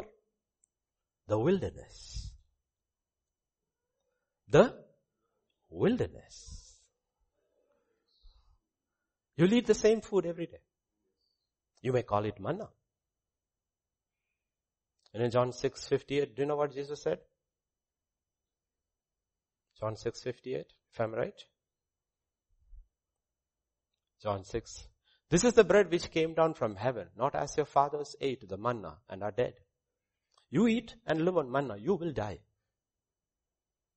You will die. Oh, I love manna. You will die. Because your fathers ate manna and died. You're supposed to eat the life on the other side of Jordan. This side there may be manna, but everybody who ate manna died without fulfilling their purpose.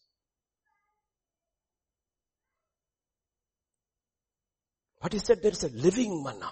The manna that has come from above, that lives in you, resides in you, who speaks to you and confirms everything that is written in the word about me. He says, live by that. You will not die. You will not die.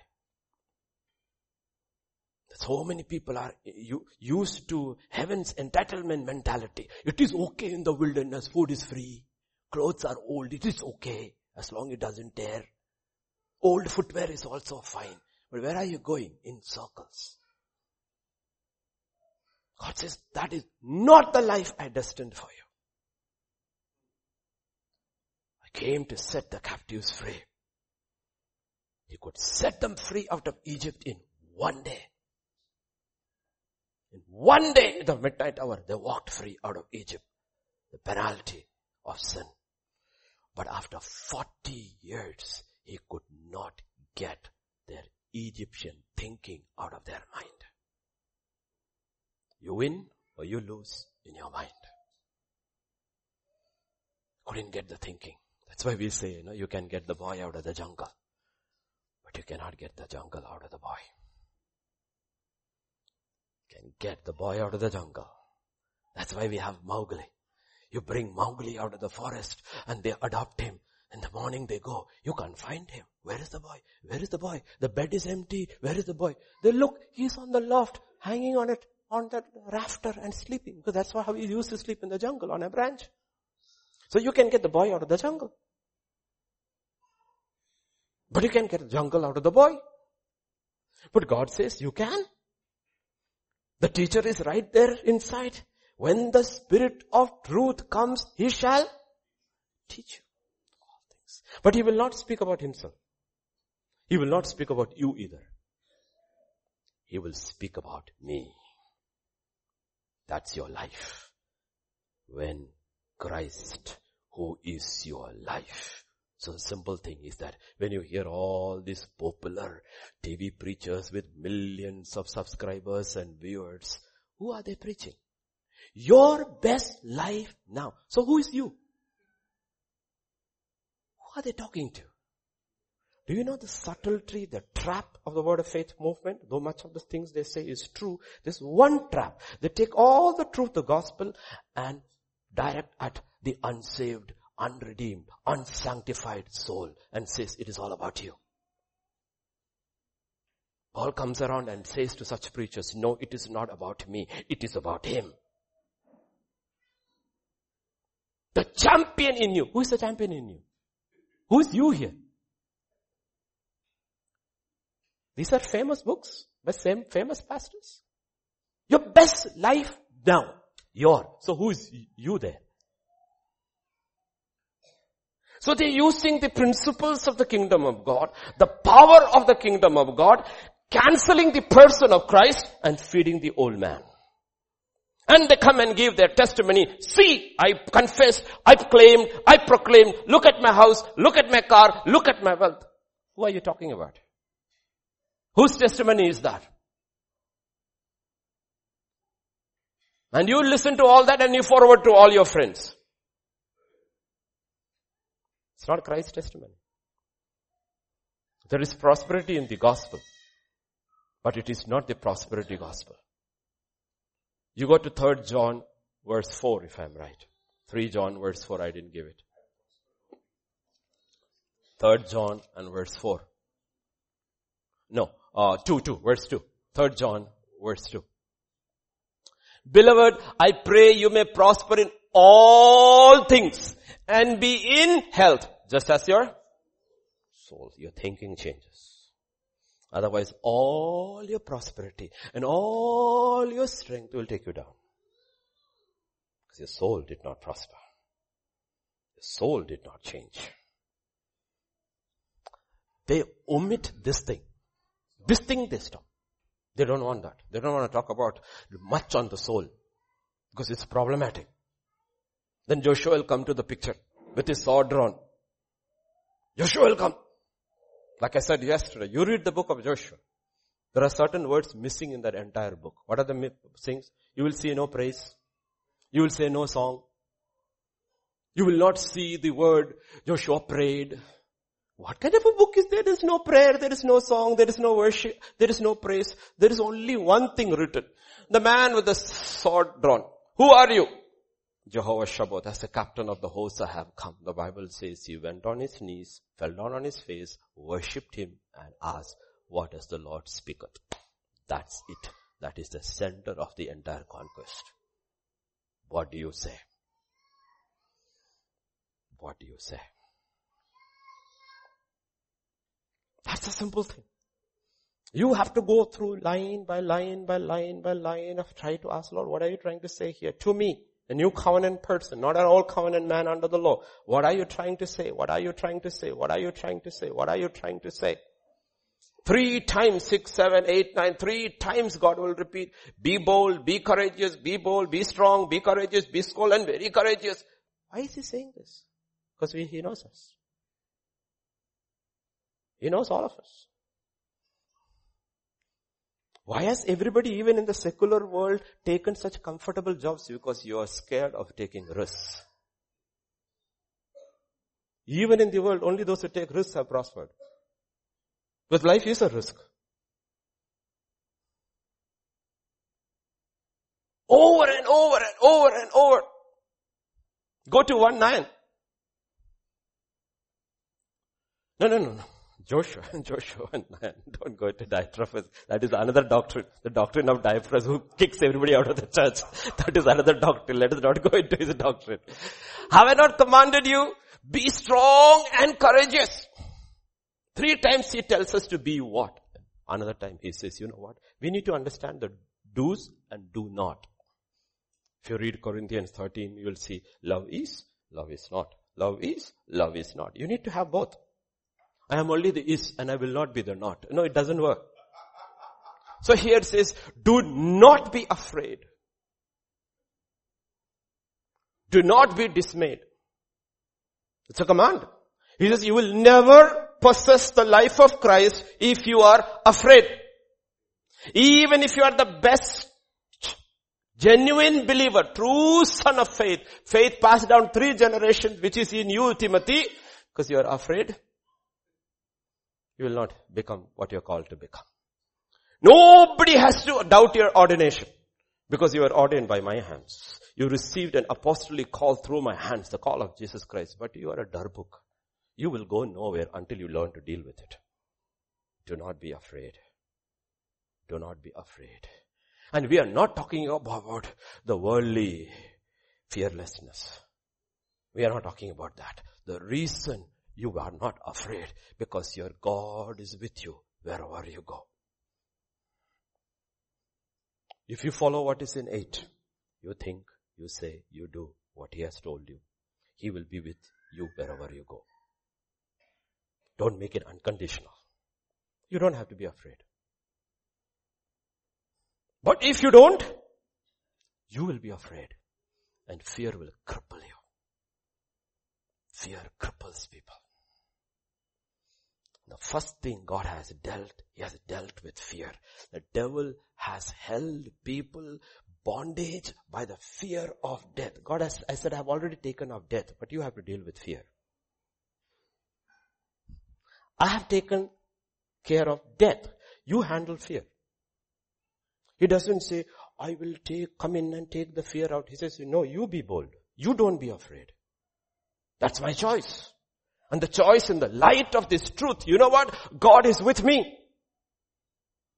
If he said, I will never leave you nor forsake you, I'll be with you forever. That means I can stand on that promise. He will not leave me.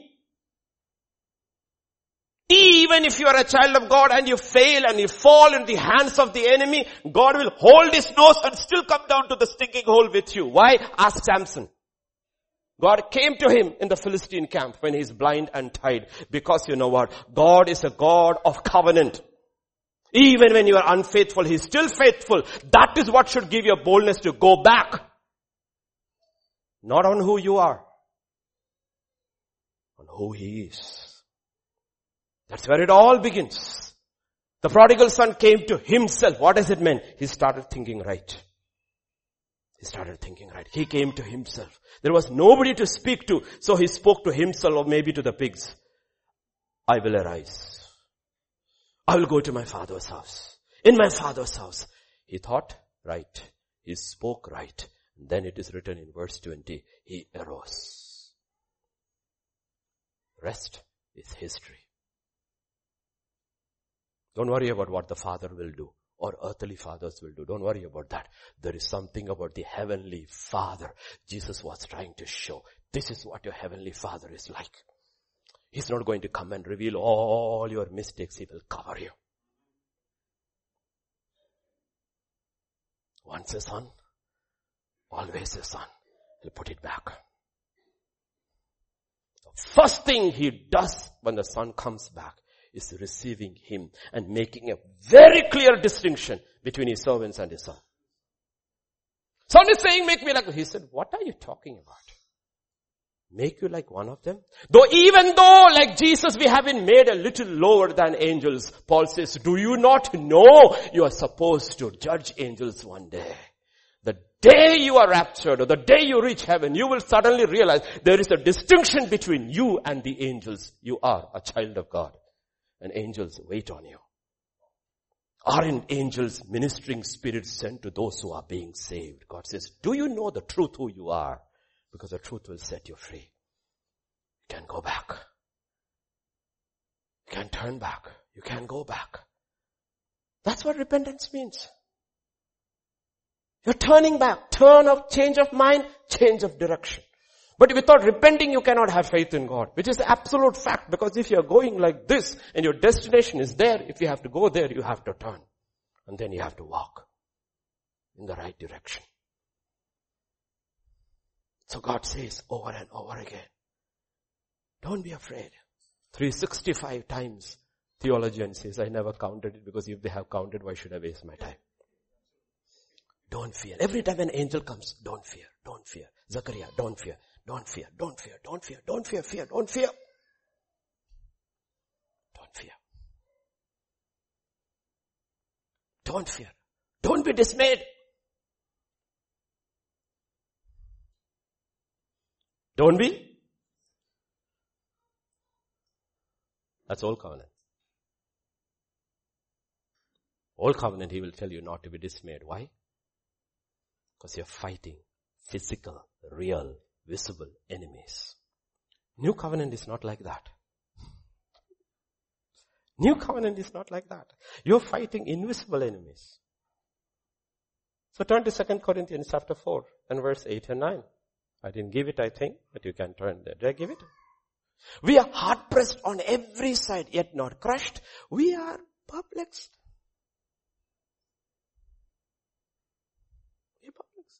So many things in the new covenant, when you're walking in the life of Christ, you don't even understand. You're always confused on what is happening, but you're not in despair.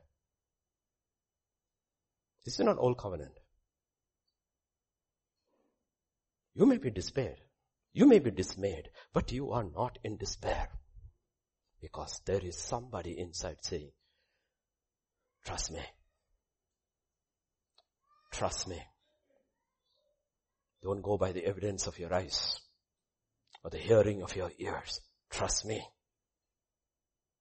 Trust me. Don't go by what you see because the things that you see are temporal. The things that you don't see are eternal. Don't get bogged down by your affliction. See, it is momentary, not permanent.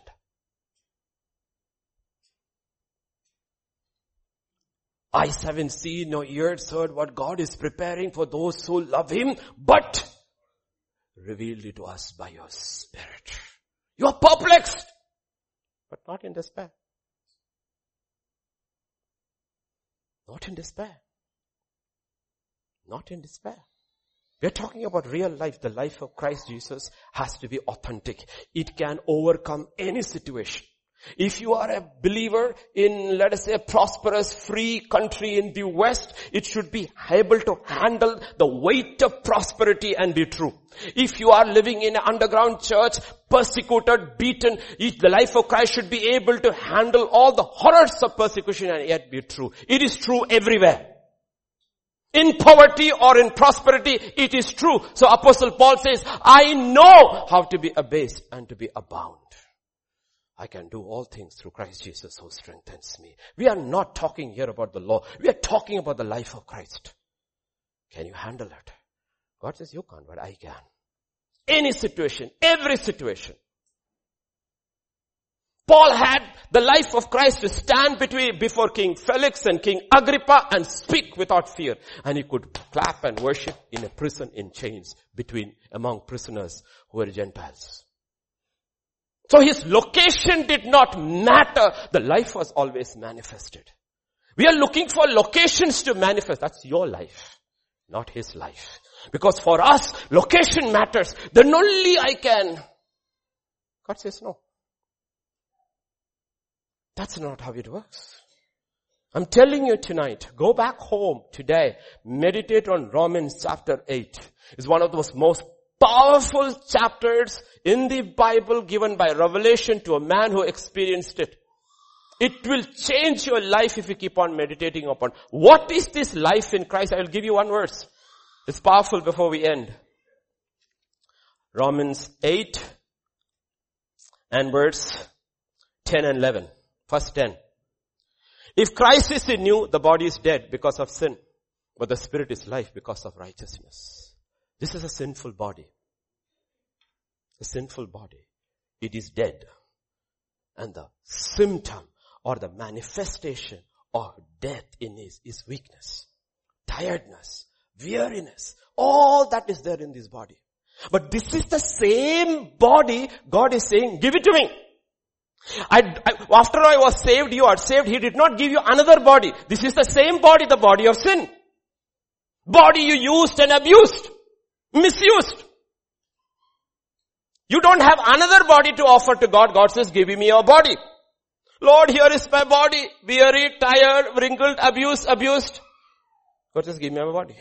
Now Lord, use me for your glory, the word 11 says. But the spirit of him who raised Jesus from the dead dwells in you. He who raised Jesus from the dead will give life to your mortal bodies. I know what this is because all my life I have experienced it.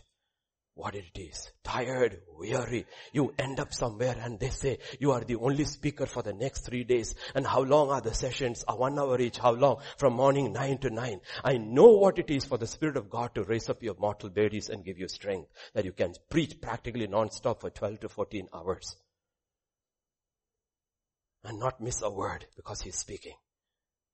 That's what I said to everything that you see, you have to bring faith in. Don't look at your body. Don't look at your weakness. You say, Lord, this is my body. This is the condition of my body. But it is written. It is written, the Spirit of God in him who raised Jesus from the dead will quicken what? Your mortal bodies. When you are tired, when you are weary, and you still have tasks to be accomplished and to be finished, and you know who you are, why don't you seek the Spirit of God? Still remember, long back, of course, the very powerful experiences which you will never forget. I was traveling to the other end of Assam, near the Burmese border. It was a huge Christmas celebration, town celebration, and I was from another end of the state. They called me to be the speaker. I went by bus, night bus, which I never travel. My head was pounding. I was feverish. By the time I reached in the next day, evening meeting is starting. You know how these meetings are. One item after item. I say, Lord, I'm shaking. My head is pounding. I feel like throwing up. Finally, after 1 hour, the program, 1.5 hours, they call me. And I heard the Lord say, you just walk down, get onto the podium. I went onto the podium. The people left. His headache ceased. He just left. Then I spoke. I spoke. They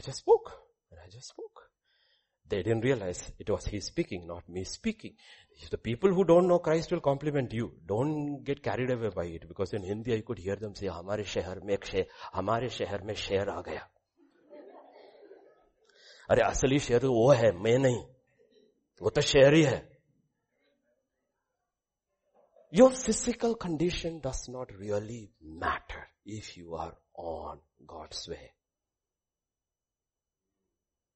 Teach me your ways. One prayer that old man prayed at 83 or 81 or 80, that is Moses. My presence shall go with you and I will give you rest. Wow. 40 years he walked with God. Presence was there. He had rest.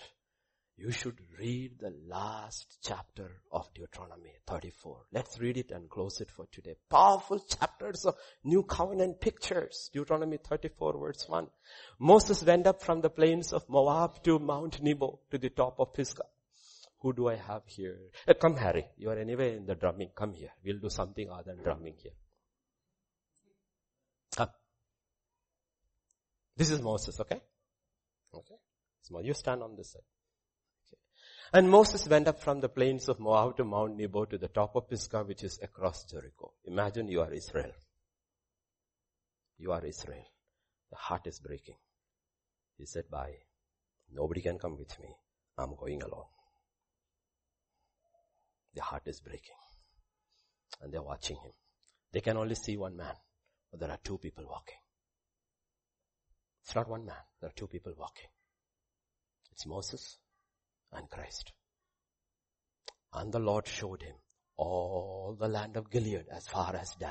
All Naphtali, land of Ephraim, Manasseh, land of Judah, as far as the western sea. Then, come, 3, 4, quickly. The south, the plain of the valley of Jericho, the city of palm trees, as far as Zoar. Then the Lord said to him, this is the land which I swore to give Abraham, Isaac and Jacob, saying, I will give it to your descendants. I have caused you to see it with your eyes, but you shall not cross over. Because you disobeyed me. I said you cannot cross over. But I did not tell you you cannot see.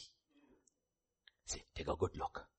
I'm going to make you see more than any man has ever seen with his physical eyes. You can see the end of Israel's territory. See it all. See it all, see it all, see it all. See it all.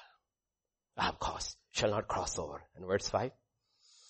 So Moses the servant of the Lord died there in the land of Moab according to the word of the Lord. And he buried him. He's the only man ever in human history buried by God. The grave cannot be found. The reward of walking with God. Faithfulness. Holy man, yes. And the next verse. Moses was 120 years old when he died. His eyes were not dim, nor his natural vigor diminished, because the Spirit of God was quickening him daily, because the presence of God was with him. He died well. He died strong. What I'm telling you is, don't look at the condition of your body. Look at what is written and say, Lord, I believe. I will not die before my time. I will run my race. I will finish my task, because the God of Moses is my God. Do you see these glasses? Do you see these glasses? Been wearing it for almost 10 years. Do you know what I pray over my eyes every day? Lord, one day I believe I'll take this off and I'll be able to read it. I don't quit these things.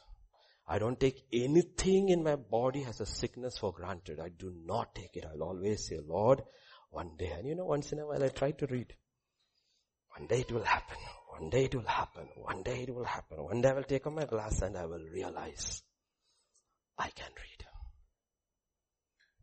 I can read. You know why? Because I believe all things are possible with God. I believe.